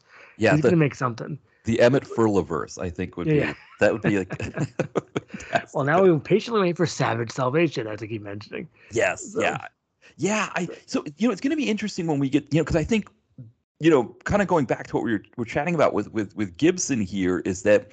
Um, and, and Johnny Drama as well. I mean, I think we still have we, we definitely still have some Willises to get through as well. I mean, yeah. this movie I think was a harder sit, no no pun intended, than uh, than than, uh, than Wire Room was because it was just it was like it was just really hard to use this this plot device of him just you know they, they just had to keep dragging it they, they, all they could do is drag it out that's, that's the best they can do and pushing out these kind of you know got ava yeah it's like I am and, curious. Oh, well, yeah, I was going to say, I'm curious ahead. what on the line is going to be like, with which also reunites these two. Um, yeah, exactly, because um, yeah, that's going to have um, it's going to have Gibson and um, and and Johnny Drama. Johnny Drama, I believe, or is it? Oh wait, wait, which one has Johnny Drama? Maybe I'm wrong. Yeah, it is. it- no, Johnny Drama's in on the line. Have to Yeah. wait for it to be free, but it's out now. I think you can buy it on demand. So Yeah. Uh, It's it's. I mean, it's already got 32 critic reviews, so somebody must be Oh, really? out there. They must be Alright. passing this thing around. We should, you know, like whoever's listening to this. Hey, you know, we, we get us get I'll us some screeners. Yeah, get us. I'll take a, I'll take a free copy of on the line. It exactly, just, yeah. it just looks like talk radio, you know, Yeah. meets dead air, any TV show from the nineties. You know, Right. Yeah. Right. Exactly. I mean, yeah. Talk radio. I, I think spawned like a whole genre of of movies like that that were just like. Um, I. Re- well, actually, no, because I was trying to think. Because I, I remember the one I was thinking of the the erotic thriller with uh, Debbie Harry. Actually, she wasn't a, a talk radio. She was a, a phone sex operator. That was the other thing too, right? Nine one one nine hundred calls. oh, Like, I like a whole genre. in the middle of the night when you're watching TV, and it's Yeah, like, exactly. Yeah, or Girls Gone Wild, and you know, Right. it's all very ridiculous. Or uh, Pure Moods. Pure moods. Yeah, oh, like, yeah, with Enya, that was always great. yeah. Right. I never bought Pure Moods, and you know, you're right. I've never seen them in stores. It's Yeah. like right. You can only buy it uh, now. I guess you could. Maybe you can still buy it now. I don't know. It's like Yeah, so, so they still buy do the time life things. Or they still do the time life. So. My wife and I, yeah, my wife and I actually kind of enjoy watching. them. We get a kick out of watching them. So we'll we'll like watch, you know, like um, you know, whatever, like you know, oh, um, soft rock, you know, and it'll have like you know, like like Guy from jock jams. you Jo- know. yeah, right, yeah. They, they still the time life ones. They still do the collections, and they're always like, you know, if you if you were to download all of these, and if you were to this and that, and it's like, you know, like so like they have They to have kind of switch it up. I it's Yeah, it's like I remember I think there's Monsters of Rock. I think it's Oh, like and they always play uh, Warrant. They always Heaven Yes. by War, right? yes, that's always the Heaven is right, yeah. too far away. Yeah, yeah. Do you ever get like when you hear one of those songs on the radio, like you're expecting like the next song to be the next one in the commercial from from all Yes. those? Yeah, exactly. Yeah. Like oh, oh, they cut it off. It's like no, Yeah. don't cut off that one. Oh, Right, right. Yeah, it's like like like I hear heaven, and then I I don't know what what the next one would be. You know, like whatever was the next one in that commercial. I can't remember. Right. I know I some of them like the that. '70s ones. It was like yeah, they they would go from like one to another really quickly, and yeah, And they get like uh, Tom Bosley or maybe Casey Kasem. It's like yeah. Yeah, yeah. I, when I was visiting my, my my family, my mom does this serious uh, um, uh, uh, satellite radio thing, and she always has the '70s channel on. Yeah, I heard the Casey Kasem thing Yeah. before. It's like yeah, Yeah. no, I'm that. It's like it's like it's a gap band. It's like I can't really do Ca- Casey Kasem. yeah, But I only know that Casey Kasem was in the episode of Saved by the Bell where they're doing that goofy dance. Yeah. Uh, if you remember. Yeah, like like everyone's like has a broken leg or something. yes, right, because right, because right, because what was it? Um, Lisa had the broken leg, right, and yeah. so she didn't want to be. She she she had to work with Screech, and then Screech yeah. was doing the limp too, and suddenly, yeah, everybody liked it. It's like well, let's all do the limp. Oh. Down, down, down, down, down. So it's like I I hear they only did like one or two takes of each scene because like uh we don't can't really afford anything else. because they would pump those things out. I mean, they were Yeah. doing like yeah, they were they were they would pump those episodes out quite a bit. So yeah, have you have you seen yet the um the Lifetime movie that Screech Oh. had made on uh, on Saved by the Bell? No, I've heard of it. Is it is it funny and it's by It funny? is. It is. I mean, granted, of course, unfortunately, Screech is no longer with us, and Yeah, he, would be Screech. upset that we're referring to him as Screech and not not Dustin Diamond. But it is. It is fantastic. It is. It's like the the people that they have playing the different characters is, is great. You know, it's. I'll it's- look it up. I'm assuming that's around. Well, It's just what they call it, the unauthorized Saved by the Bell or something. boy, that's a great question. I, I it's something like that. Yeah. Yeah, because I know there's like an unauthorized like Full House movie. Right. Yeah. That's that's kind of what this is because it's because Okay. I think Screech wrote. Uh, like a book about his time on um because like like one of the funniest things one of the, I'll kind of just give this one away but um Sure, sure. one of the funniest things is that that you know the show's taking off right and so the studio decides to send them to different parts of the world to do appearances so what ends up happening is it's like i think like like zach and um and kelly that you know tiffany and and mark paul they get Right. sent to like i think like like paris or something and like oh, nice. I think like like Slater and uh, you know um uh, uh, Mario Lopez and I think um uh, Jesse Spano like they, they get sent to like Another Where's, like really where's nice. Berkley going? Yeah. It was I think they get sent to like L.A. or, or Miami. You know, same with um uh, Lark Voorhees. Um, you know, Mm. they get sent to like really nice places, and, and Screech gets sent to like Gaithersburg, Maryland, or something like that. of course, he, that's the definition of of course. You know, like- yeah, and, and of course he was just like, you know, his, his character was devastated about like, why am I getting sent to the crap place or something like that? And you know, um, yeah, it's it's that kind of stuff that you're just like, you know, it's it's it's fantastic. because I was just looking this up. I think coming soon in Connecticut is '90s Fest, and they got nice, Mark Paul Gosselaar and Berkley to like appear. nice. I'm not sure. I'm not sure when it is. I think maybe March or April. yeah. It's like, oh, wow, I got Berkley, so maybe she can sign my Detonator DVD if I go there. Yes, that would be Dude, not Showgirls, not something about Detonator. See, she- no one would expect that. That would be amazing. I saw her. Um, so when I was out in San Diego in 01 with my buddy, we went up to LA just to kind of Mhm. you know you know to walk around Hollywood and stuff like that, and we got tickets to the Craig Kilborn show, and she was on there promoting Curse of the Jade Scorpion. She was in that movie with uh, oh, you know, that's the right, Woody Allen, right? Woody Allen movie. So she was she was uh, promoting that, and then Hector Elizondo was on there promoting this movie called Tortilla Soup that had you know uh, Soldier Boy alum. Uh, uh, Oh, Jacqueline Obradors. But, um, Oh yeah, you, I know you love Jacqueline Obradors. yeah, exactly. But yeah, but I always, I always, whenever I hear about Elizabeth Berkley, I always think about that, like her, you know, being on the Craig Kilborn show. And it was like, it was kind of this really weird thing where it was like, um, we were told we were going to get a special, like we were going to all get a gift, and the gift was him. He was on Gear magazine's cover, so we got like we each got a copy of the magazine. You all but got a, a picture of Gear, uh, of, got a Gear magazine with Craig Kilborn on the cover. Yeah. And the other thing I remember because I saw Elizabeth Berkley up close because when we were in line, like either leaving or coming in, I can't remember, there were some like VIP people that she knew that she had gotten tickets to the show. And so she was like making sure they got in Oh. okay or something like that. So, So maybe they were family members or something. cool. Yeah, and so um, yeah, it's it's funny, like you know, from a from a celebrity standpoint. Like, I mean, she was at that point, like she was trying to make that transition not only from uh, Saved by the Bell, but also from Showgirls, right? Like she had, you know, her career had just kind of bottomed Like, out, and of course, yeah. you know, Woody Allen, we know now, of course, making a movie He's with young women in it, yeah, right? yeah. He's like, oh, I'll, I'll cast any young women in my movie, so it's Well, like, yeah. right. So it was like a kind of a match made in heaven there, where she got to be in that movie. I still haven't seen that one yet. I've but- never seen it. I don't really. What is it? Like a private detective comedy or something? Yeah. Never saw it. I mean, with- I never saw um, Small Time Crooks or uh, I still I did see one. Hollywood Ending though because I had Treat Williams and I was Yes. you know still a big fan. But I watched all Treat Williams movies. Yeah, I I, even knew his name at the time. yeah, that's the funny thing about Woody Allen movies because he makes so. He, I mean, he was making one a year until it was kind of finally like, okay, you're done. I, I, Yeah, maybe you're he still does make them, but but I haven't checked peop- in.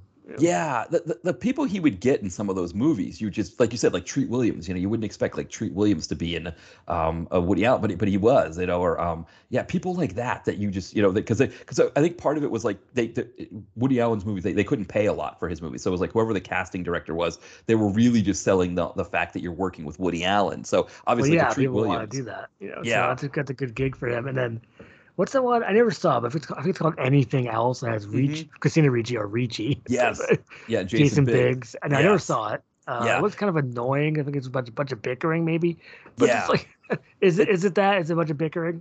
it's it the, the, so it's what's interesting about it is like um so like yeah Jason Biggs he's got this really bad uh he's like a, a screenwriter in in New York and he has a really bad um agent played by Danny DeVito and then um he meets Woody Allen's character and there's a question of whether Woody Allen's character is like a real person or maybe like some kind of you know almost like kind of like in in Fight Club right where you've got Really? So he Edward might be like a figment of Jason right imagination. exactly yeah and so he he does things that are kind of much more extreme like so there's a scene where there's these like these um white supremacists in the area Mhm. And um and i guess they'd given biggs a hard time and so woody allen's character like grabs like i don't remember what it was it was like a crowbar or something and he smashes their windows out and then they speed away or something like that That's the and so closest you're gonna get to Woody Allen action movie. that's what i was gonna say this is Yeah. this is the most action i think this one this this probably is it uh, Well- yeah it, it, it- and it's only those couple scenes like it's not a lot. Oh, okay. but We should probably go back to Hot Seat in a minute. Yes, but I want I want to mention one thing, which was I was watching Martial Law. That's the show of Sammo Hung, oh yes yeah and I watched the complete series. I think it's really good, by the way. If you have, you should you should buy it and watch it. But there they had the crossover of Early Edition. You know, remember the show where he gets the guy Kyle Chandler gets newspaper a day early. oh yes yeah So they had a crossover with that in martial law. So uh, Sammo Hung drops by, And he says, "I know your secret." Well, I can say it in the accent, but I might get Yeah. in trouble. no, But right, right. like- yeah, yeah, right. but because his English isn't that great, but yeah. That's part of the appeal, though. So it was the most action-packed early edition episode I've ever seen. It's like Sammo Hung. It's like beating up people. There's like people getting through plate glass windows. Carl Chandler's punching people. It's like Yeah. the show is usually so kind of boring. So Mhm. It was like it was nonstop action. It was like, whoa, this is rocking for early edition. Yeah. Yeah, Yeah, it- funny thing too, because you you're telling me about Martial. Sorry, I don't know if you can hear sirens in the background here. Um, Uh, no, I don't think so. okay, okay, because yeah, we got the the fire. Maybe like maybe like a faint. I would say. Yeah. Um, but um, yeah, uh, when you were mentioning about martial law, one of the things that came to mind that I had kind of forgotten about was that, you know, that was on the same night as as Walker, and you know, remember there was that that period where um, uh, Cynthia Rothrock and Stacy Keach were going to have an action show on CBS where they had the pilot. Irresistible Force. Yeah, that's Yeah. right. I mean, imagine what kind of a night that would have been on a Saturday night to have. It really would kick you in the head. I mean, like you get Sammo, you get Sammo, Chuck, and Rothrock and Keach. Yeah, I mean, just I mean, I, what a missed opportunity there. But that would have, I mean, we would be talking about. I mean, we still kind of talk about those shows, but I think we'd be talking about that night. I mean, because because you know, kind of what happens, right, is that martial law kind of goes away. We kind of, you know, like you said, we can we kind of forget how great that one was. Um, It was really, it was surprisingly good. Actually, there was some heart to it. Arsenio Hall wasn't as annoying in the later Right. seasons. yeah, Kelly Hu, said- Kelly. Kelly Hu was all over it, yeah, and so the action's fantastic. yeah, because they, I guess Sammo Hung brought his stunt team over to L.A. to film it. So Yeah, it was it was a really fun show, especially on a Yeah. Saturday night. You know, like you you know you're you're kind of figuring out what you're gonna do before you get to USA Up All Night. You know, um, it was a that that was a good one to watch, and you know, of course, Walker Texas Ranger became a huge butt of jokes with um you know with Conan O'Brien, where yeah, he would do like Walker the lever. Walker, yeah. Walker lever and all that kind of stuff, and so it, it would have been interesting if Irresistible Force would have really kind of you know, made that just like an entire. I mean, it, it would have been a unique thing because I think now CBS was trying to do it again, where they were doing like Hawaii Five O and Magnum reboots and kind of Yeah, make it. Let's bring back something like this. You know, people like kicking and punching. Yeah, and I think you know, action on TV. You know, whatever it was, because I mean, you know, remember, you know, we, you know, I, I was, I've been watching A Team episodes. Um, Oh, nice. they, they play that on on on Me TV, and and and I, I think about how fun that is. I mean, yes, nobody ever gets shot in on the A Team, but there's still like explosions, cars being flipped, and that kind of thing. Um, you know, we think of the the um the the shows Yeah. yeah, Airwolf, right? Yeah, Airwolf Yeah. was another great one. Uh, Sledgehammer, um, you know, um, a Hunter. Like you, you forget sometimes with Hunter, like how much action was in a Hunter episode. You know, till you till you watch That's it. Until the later seasons where he's riding a desk. But Right, I've exactly.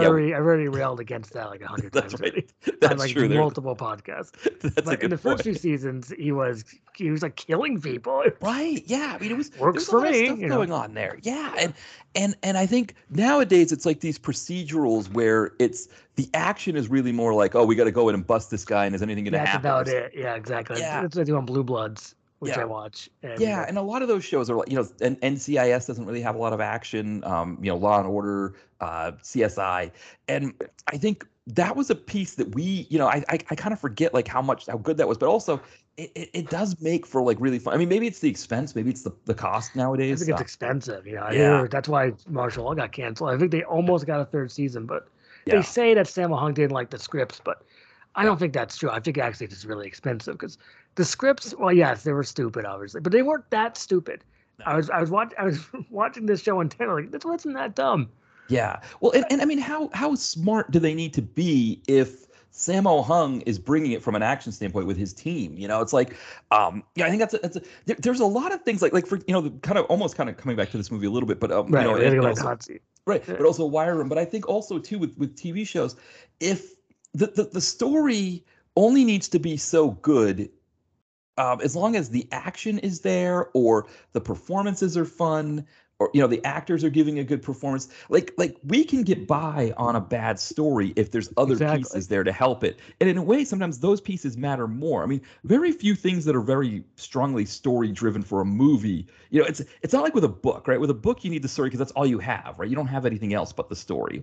But but a movie you have so many other pieces that that that, that, that you need for it to work that you know story is only so much of it i think see, that's the thing. I, I maybe well, I I look it up. I look up Martial all the time because like there's got to be more information about why I got canceled. So yeah and there was. I mean, like it was expensive, Yeah. and also I didn't like the scripts. And then they were like, Sammo Hung and Arsenio Hall hate each other. It's like one of those is right. I think it's the expenses because they seem Yeah. like they had decent chemistry overall.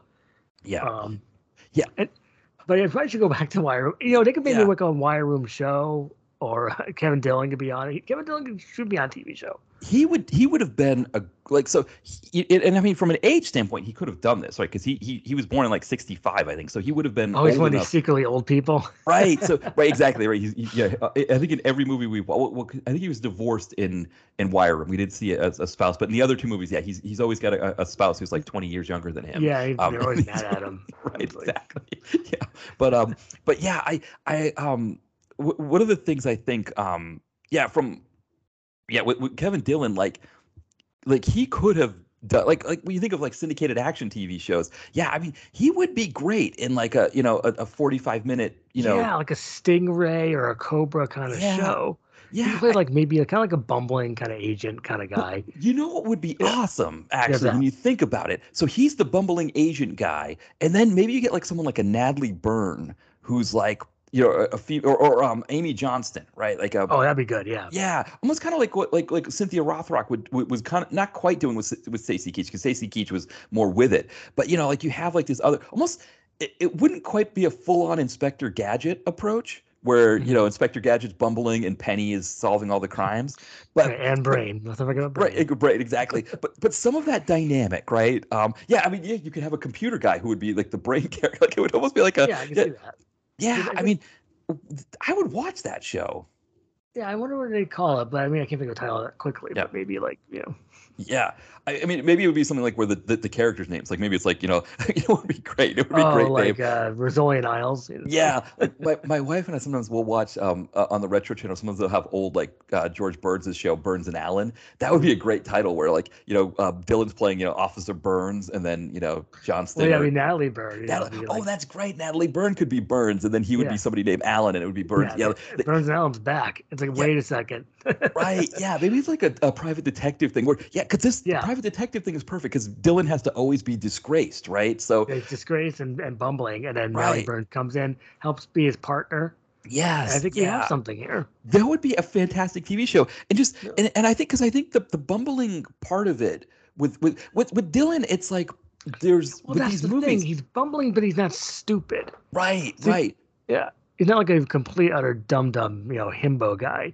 Yeah, Right, like- right, right. Yeah. He he plays a very flawed character that that actually works. Like with these Emmett Furla That's the movies, thing. He has, yeah, exactly. He has like one and a half, maybe even two dimensions on these characters. right, exactly. Like Yeah. you, because you think of what doesn't work with these Emmett Furla, Bruce Willis, um, or now Mel Gibson movies is that like like we think about like when we watched Wrong Place, um, the last time. Yeah. you know, Ashley Greene's character, her, her- Nothing. re- right? She has Yeah. no flaw to her. She's just always like smarter than the bad guy, all those kind of things. Whereas Kevin Dillon in a similar situation, he's bumbling, right? He's befuddled. He's trying. He's He- trying his right. best to figure this out. I mean, the best scene, one of the best scenes in this is where he he tries oh, wait, to which outsmart one? the Wire Room? yeah no in, uh, Okay. yeah in um in um hot seat Hot where seat, he, okay. he's trying to outsmart the bad guy and he fails. So the bad guy says, you know, Oh, says to him, yes. say it, you're my bitch, and he's like, Yeah. I am your bitch. You know, yeah, yeah. And then, would go ahead. Yeah. no, no, sorry, I cut you. Go ahead. Well, no, but it was like so perfect because it was like only Dillon could play a character who says something like that and is like that flawed. Like you Yeah, wouldn't see Jesse it, too. Metcalfe telling a baddie, "I am your bitch." You know, like it wouldn't work. It wouldn't work in the And- movie. And it makes it funny because then at the uh, towards the end, like, look who's in the hot seat now. Mhm. Like, I was like, please say it. Oh, he did. Yes. Okay, good. Yeah, yeah, yeah. I mean, this movie had a lot of that. I mean, both movies had a lot of that kind of thing. The, the, bad one-liners. I mean, there's the Yeah, scene. I'll take them. Yeah, yeah. I they they're again bad one liner, anything like that. It's like if the movie is fun, it just adds to the fun. But if the movie's bad, it's just more like eye roll and like oh Yeah, exactly. I didn't really eye roll on that. I just laughed. Yeah, Like, because it's, it's Kevin Dillon, so you can't really help but laugh. but- yeah. I guess Yeah. I think those are all my notes. Um, Yeah. I gotta take a look. Well, Um, I, I mean, I think kind of final take on both of these. I Yeah, mean, this was this was more of a slog than Wire Room, mm, but I think one the Kevin Dillon factor is there. That if you enjoy Kevin Dillon, this is fun Kevin Dillon where he's sitting um, most of the time. And then Med, Mel Gibson, this is this, this this reminds you of why Mel Gibson was big in the '90s. Um, Yeah, this and- this role. Exactly, and that's why I liked Hot Seat maybe just a little bit more than Wire Room because you got Kevin Dillon and then you got Mel Gibson putting in a decent performance. Yeah, So put those two together and you got a somewhat decent. Yes, the plot itself was very very stupid, but Yeah, it's it's a hard movie to get through because it's it's one of those ones where it's like you're just yeah, I, I don't know about you, but I was constantly watching the slider bar to be like, okay, how much more do I have left? Um, so so that part of it was hard, but it's almost kind of like like Who Let the Dogs Out with Baha Men, right? Where it's like once you get through it, then you go back and think about it, and you're like, I I enjoyed that yeah, Johnny drama. I enjoyed that Mel Gibson. Um, you know, it's it's it's that kind of thing. Uh, it's these these. I think the decision that we made here to go Kevin full on Kevin Dillon Yeah, the full drama. Yeah, I think it did work. I think um, for people out there who you know either watched Entourage or didn't, but you know kind of know who Kevin Dillon is, he makes these movies a little bit more fun. I think. I, I think, and I think he maybe knows that because he knows how to like act. So Right. what's funny was when I watched Wire Room, I watched the Wire Room and Seat back to back because I had Yeah, me too, extra yeah. time. So I just like, hey, look who's back! It's Johnny Drama and Seat. Right. He opens the door and he has that goatee again, and it's like, oh, hey, you look who's back. Right. It, there's there's something about it, and it it, it is. It, I mean, and the other thing too we talked about because we were talking about some of the, the best sit down roles ever. Maybe we, we can we can get into that in a bit. But one of the things that makes Kevin Dillon interesting in a sit down role is that that ADD factor where he can't sit still. Um, so. It, he plays these characters that like I, and I don't know if in real life he's like that if he's like the kind of person that like if you're on a on a plane he's that person sitting in front of you that just, you see the seat moving constantly because they just they keep like shaking around and moving and going on you know they keep leaning back as far as they can and all that kind of stuff. Like if he's he's that kind of person or if he's just eh, good at playing that kind of person you know like he's just good at like you know just like he's watched people his whole life that do that and he's just like he's going to keep doing it. But it, it adds like an element of uh, a, a dynamic element to a sit down role That's and hopefully he can do more of these soon. So I'll, we'll also keep. I'm going to keep an eye on uh, on old Johnny Drama. Yeah, we we were talking about this uh, kind of off the air about some of the best sit down roles ever. I mean, I think you know, obviously we think of, of Mickey Rooney um, in in uh, you know, uh, oh, why am I drawing a blank on the movie? Um, on uh, that What, with Ted Force. Ma- no, oh, without oh, you're talking about a dangerous place.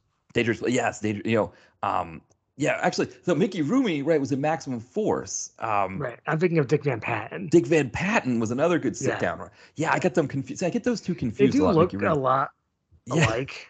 right. Yeah, Dick Van Patten, Dangerous Place, Rooney, Maximum Force, both sit down roles. Yeah. So, Well, the funny thing about Dick Van Patten in A Dangerous Place we were talking about is that the only time he stands up is when Erin Gray walks into his office and he feels like, well, it's a woman. I have to stand up and and and greet her. So if Ted Jan Roberts had had a single dad in that movie instead of a single mom, we, maybe we never see him uh, stand up. Like maybe he never. Um, he doesn't have legs. Yeah, right, exactly. But but you're right. Maximum Force with Rooney sitting in the back of the limo the whole time was was a fantastic I kind of wish he came out of the limo at the end, though. Wouldn't that have been nice? Yeah, I, I always, I always make fun of that, but wouldn't it be great if we actually just like, you know what? I'm out of this limo. Time to yell at you some more. And then he gets shot or something. He yeah, blows up. It's yeah. like, I, I would have been okay. Have an end to that character, you know. Yeah, it's kind of we just kind of just get that there where he's just sitting. Yeah, that's you know, it's yeah, I know. it's- And we never got the the uh, ending of Rooney's character as we wanted. Yes, it's funny that he's in it, but yeah, I gotta Yeah, get a he- better copy. By the way, mine's like an EP, you know, memtex tape. I I gotta don't get a think I better ever had it. I rented it on DVD. I Oh, um, nice. Yeah, I yeah. s- I, found out this place called Time Tunnel, and I just at the time I was like, well, hey, look, Maximum Force. yeah, But then I realized, okay, I can get a better copy. right. And then I just never, then I never did because I'm lazy. Yeah, like- that- but if. I find, I don't want to pay too much online. So if it's like, like I said, 10, 10 bucks, I'll, I'll maybe I'll rebuy it. it's guess, definitely a uh, fun one for people yeah, out there who haven't. That's a fun one it. for sure, Maximum Force. Yeah, I think it's, He's it's worth checking out for people. Um, I, you know, Sam Jones is just always. Um, You can't go wrong with Sam Jones. No, he in the '90s in particular, he he just had this like kind of brick head kind of thing where yeah, it's just like Brickhead. Yeah. you know, it's just like this is this just sort of like kind of brick mentality. It's like the whole thing, you know.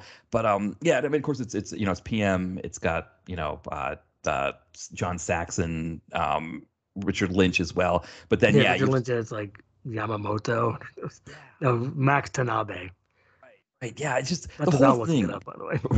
yeah, exactly. I'm kind of looking myself at it. I mean, yeah, I mean, Mickey Rooney. Uh, yeah, so oh, I didn't realize this that Van Patten in in A Dangerous Place plays principal. Yes. Mickey Rooney in this place, chief of police. That's the Right. only name. Oh, right. That's, he has no name, so that makes it funny. Oh, another thing too with these sit down roles is you, you get no name. So yeah, I, I I think you know in terms of sit down roles, those are some fun ones. And then I agree. we talked yeah. we talked about Seagal. I think um I think Sniper Special Ops is an interesting one because I got um, a chance to watch it, but hear he just kind of sits or lays down the whole time.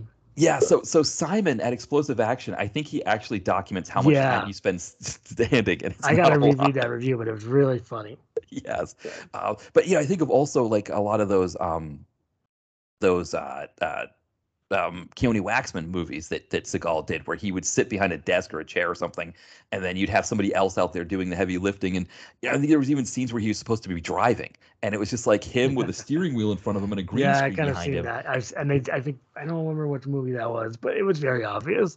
yeah so i mean So- I with Seagal's sit down Maybe Shadow Man.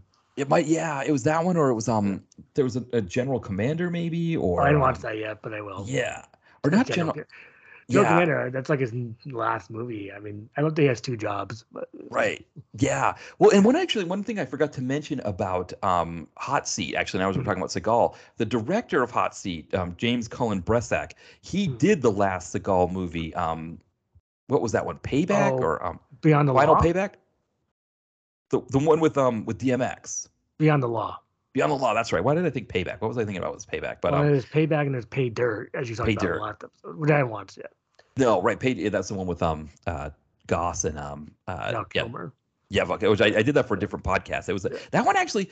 It wasn't horrible. The ending of it was really. I don't want to give it away, but yeah. Yeah. Uh, so um, I'll get to it one day. I'm interested, but I just I have a lot of stuff. Yeah.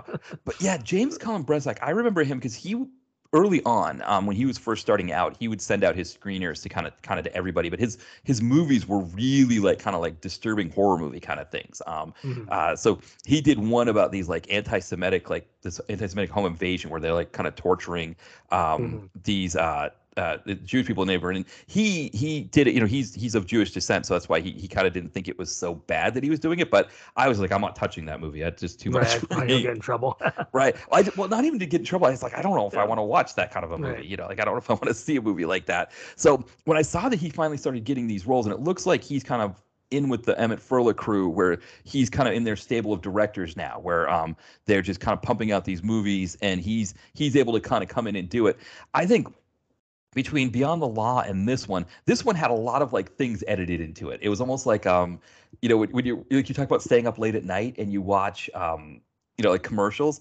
This was almost kind of like that, where it's like, you know, like, you know, like, oh, do you know, do you have, um, you know, were you exposed to this thing and have this problem? And it's like they're like talking about like this horrible, like, you know, oh, talcum powder gave you cancer, and it shows like, you know, call now and it'll show a cell phone picture, you know, and it's like then it shows a person like sitting at their window with their head in their hand, going, oh, I've got cancer, you know, and all these kinds of things. And um, it was kind of like the way he did that, where he would like, you know, like just edit in all this stuff constantly into the movie like you know like um you know someone would mention something and it would just throw something in it it, it almost had that kind of feel to it i don't know if you you had that same sense uh, here and there, because it was it got a little messy. I think I wrote that in my notes.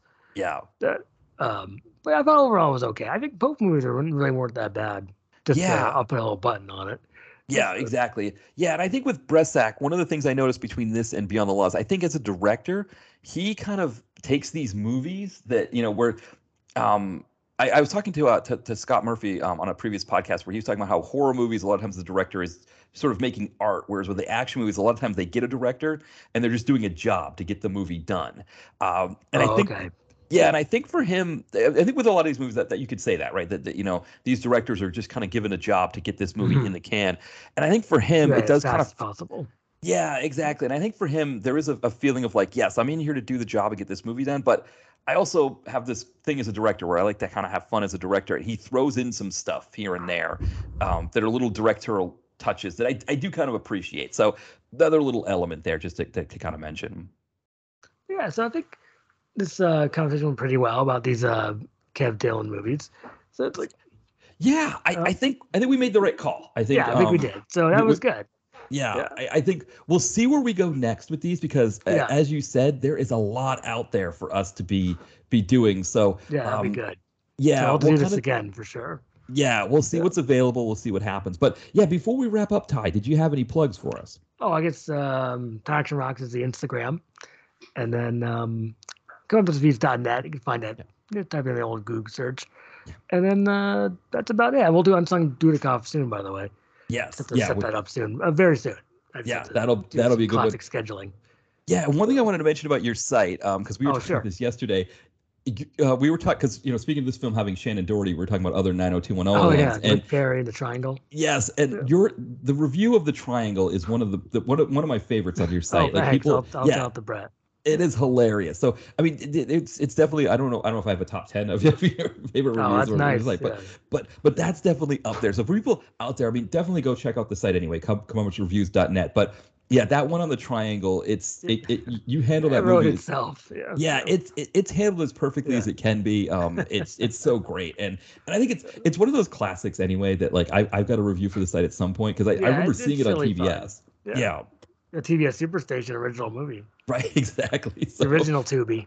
Yes, yeah, exactly. Yeah, good old TBS when they would have those, those their their original movies on, and um, That yeah, was funny. Yeah. the thing I always loved about TBS was late at night when it was like they would like at midnight they would show Roadhouse, and then when it got to like two in the morning they'd start the Andy Sidaris films. And, right. uh, so yeah, yeah, yeah. yeah, and it was like, how much are they going to edit out of this Andy Sidaris movie? Oh, uh, almost everything. right, exactly.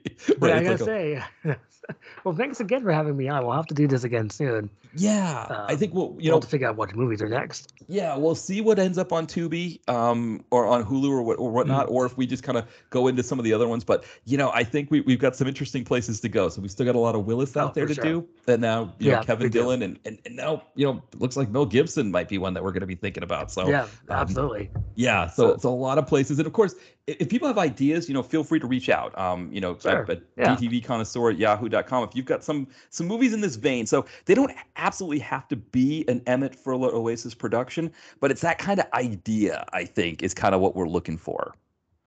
Exactly. Per- that's perfect. Yeah. Excellent. Well, well, thanks everyone for listening, and, and thanks again, Thanks Ty, again. for coming on. It was a Oh, great you're time. very welcome. Happy to do it. Absolutely. Bye, everyone. Bye.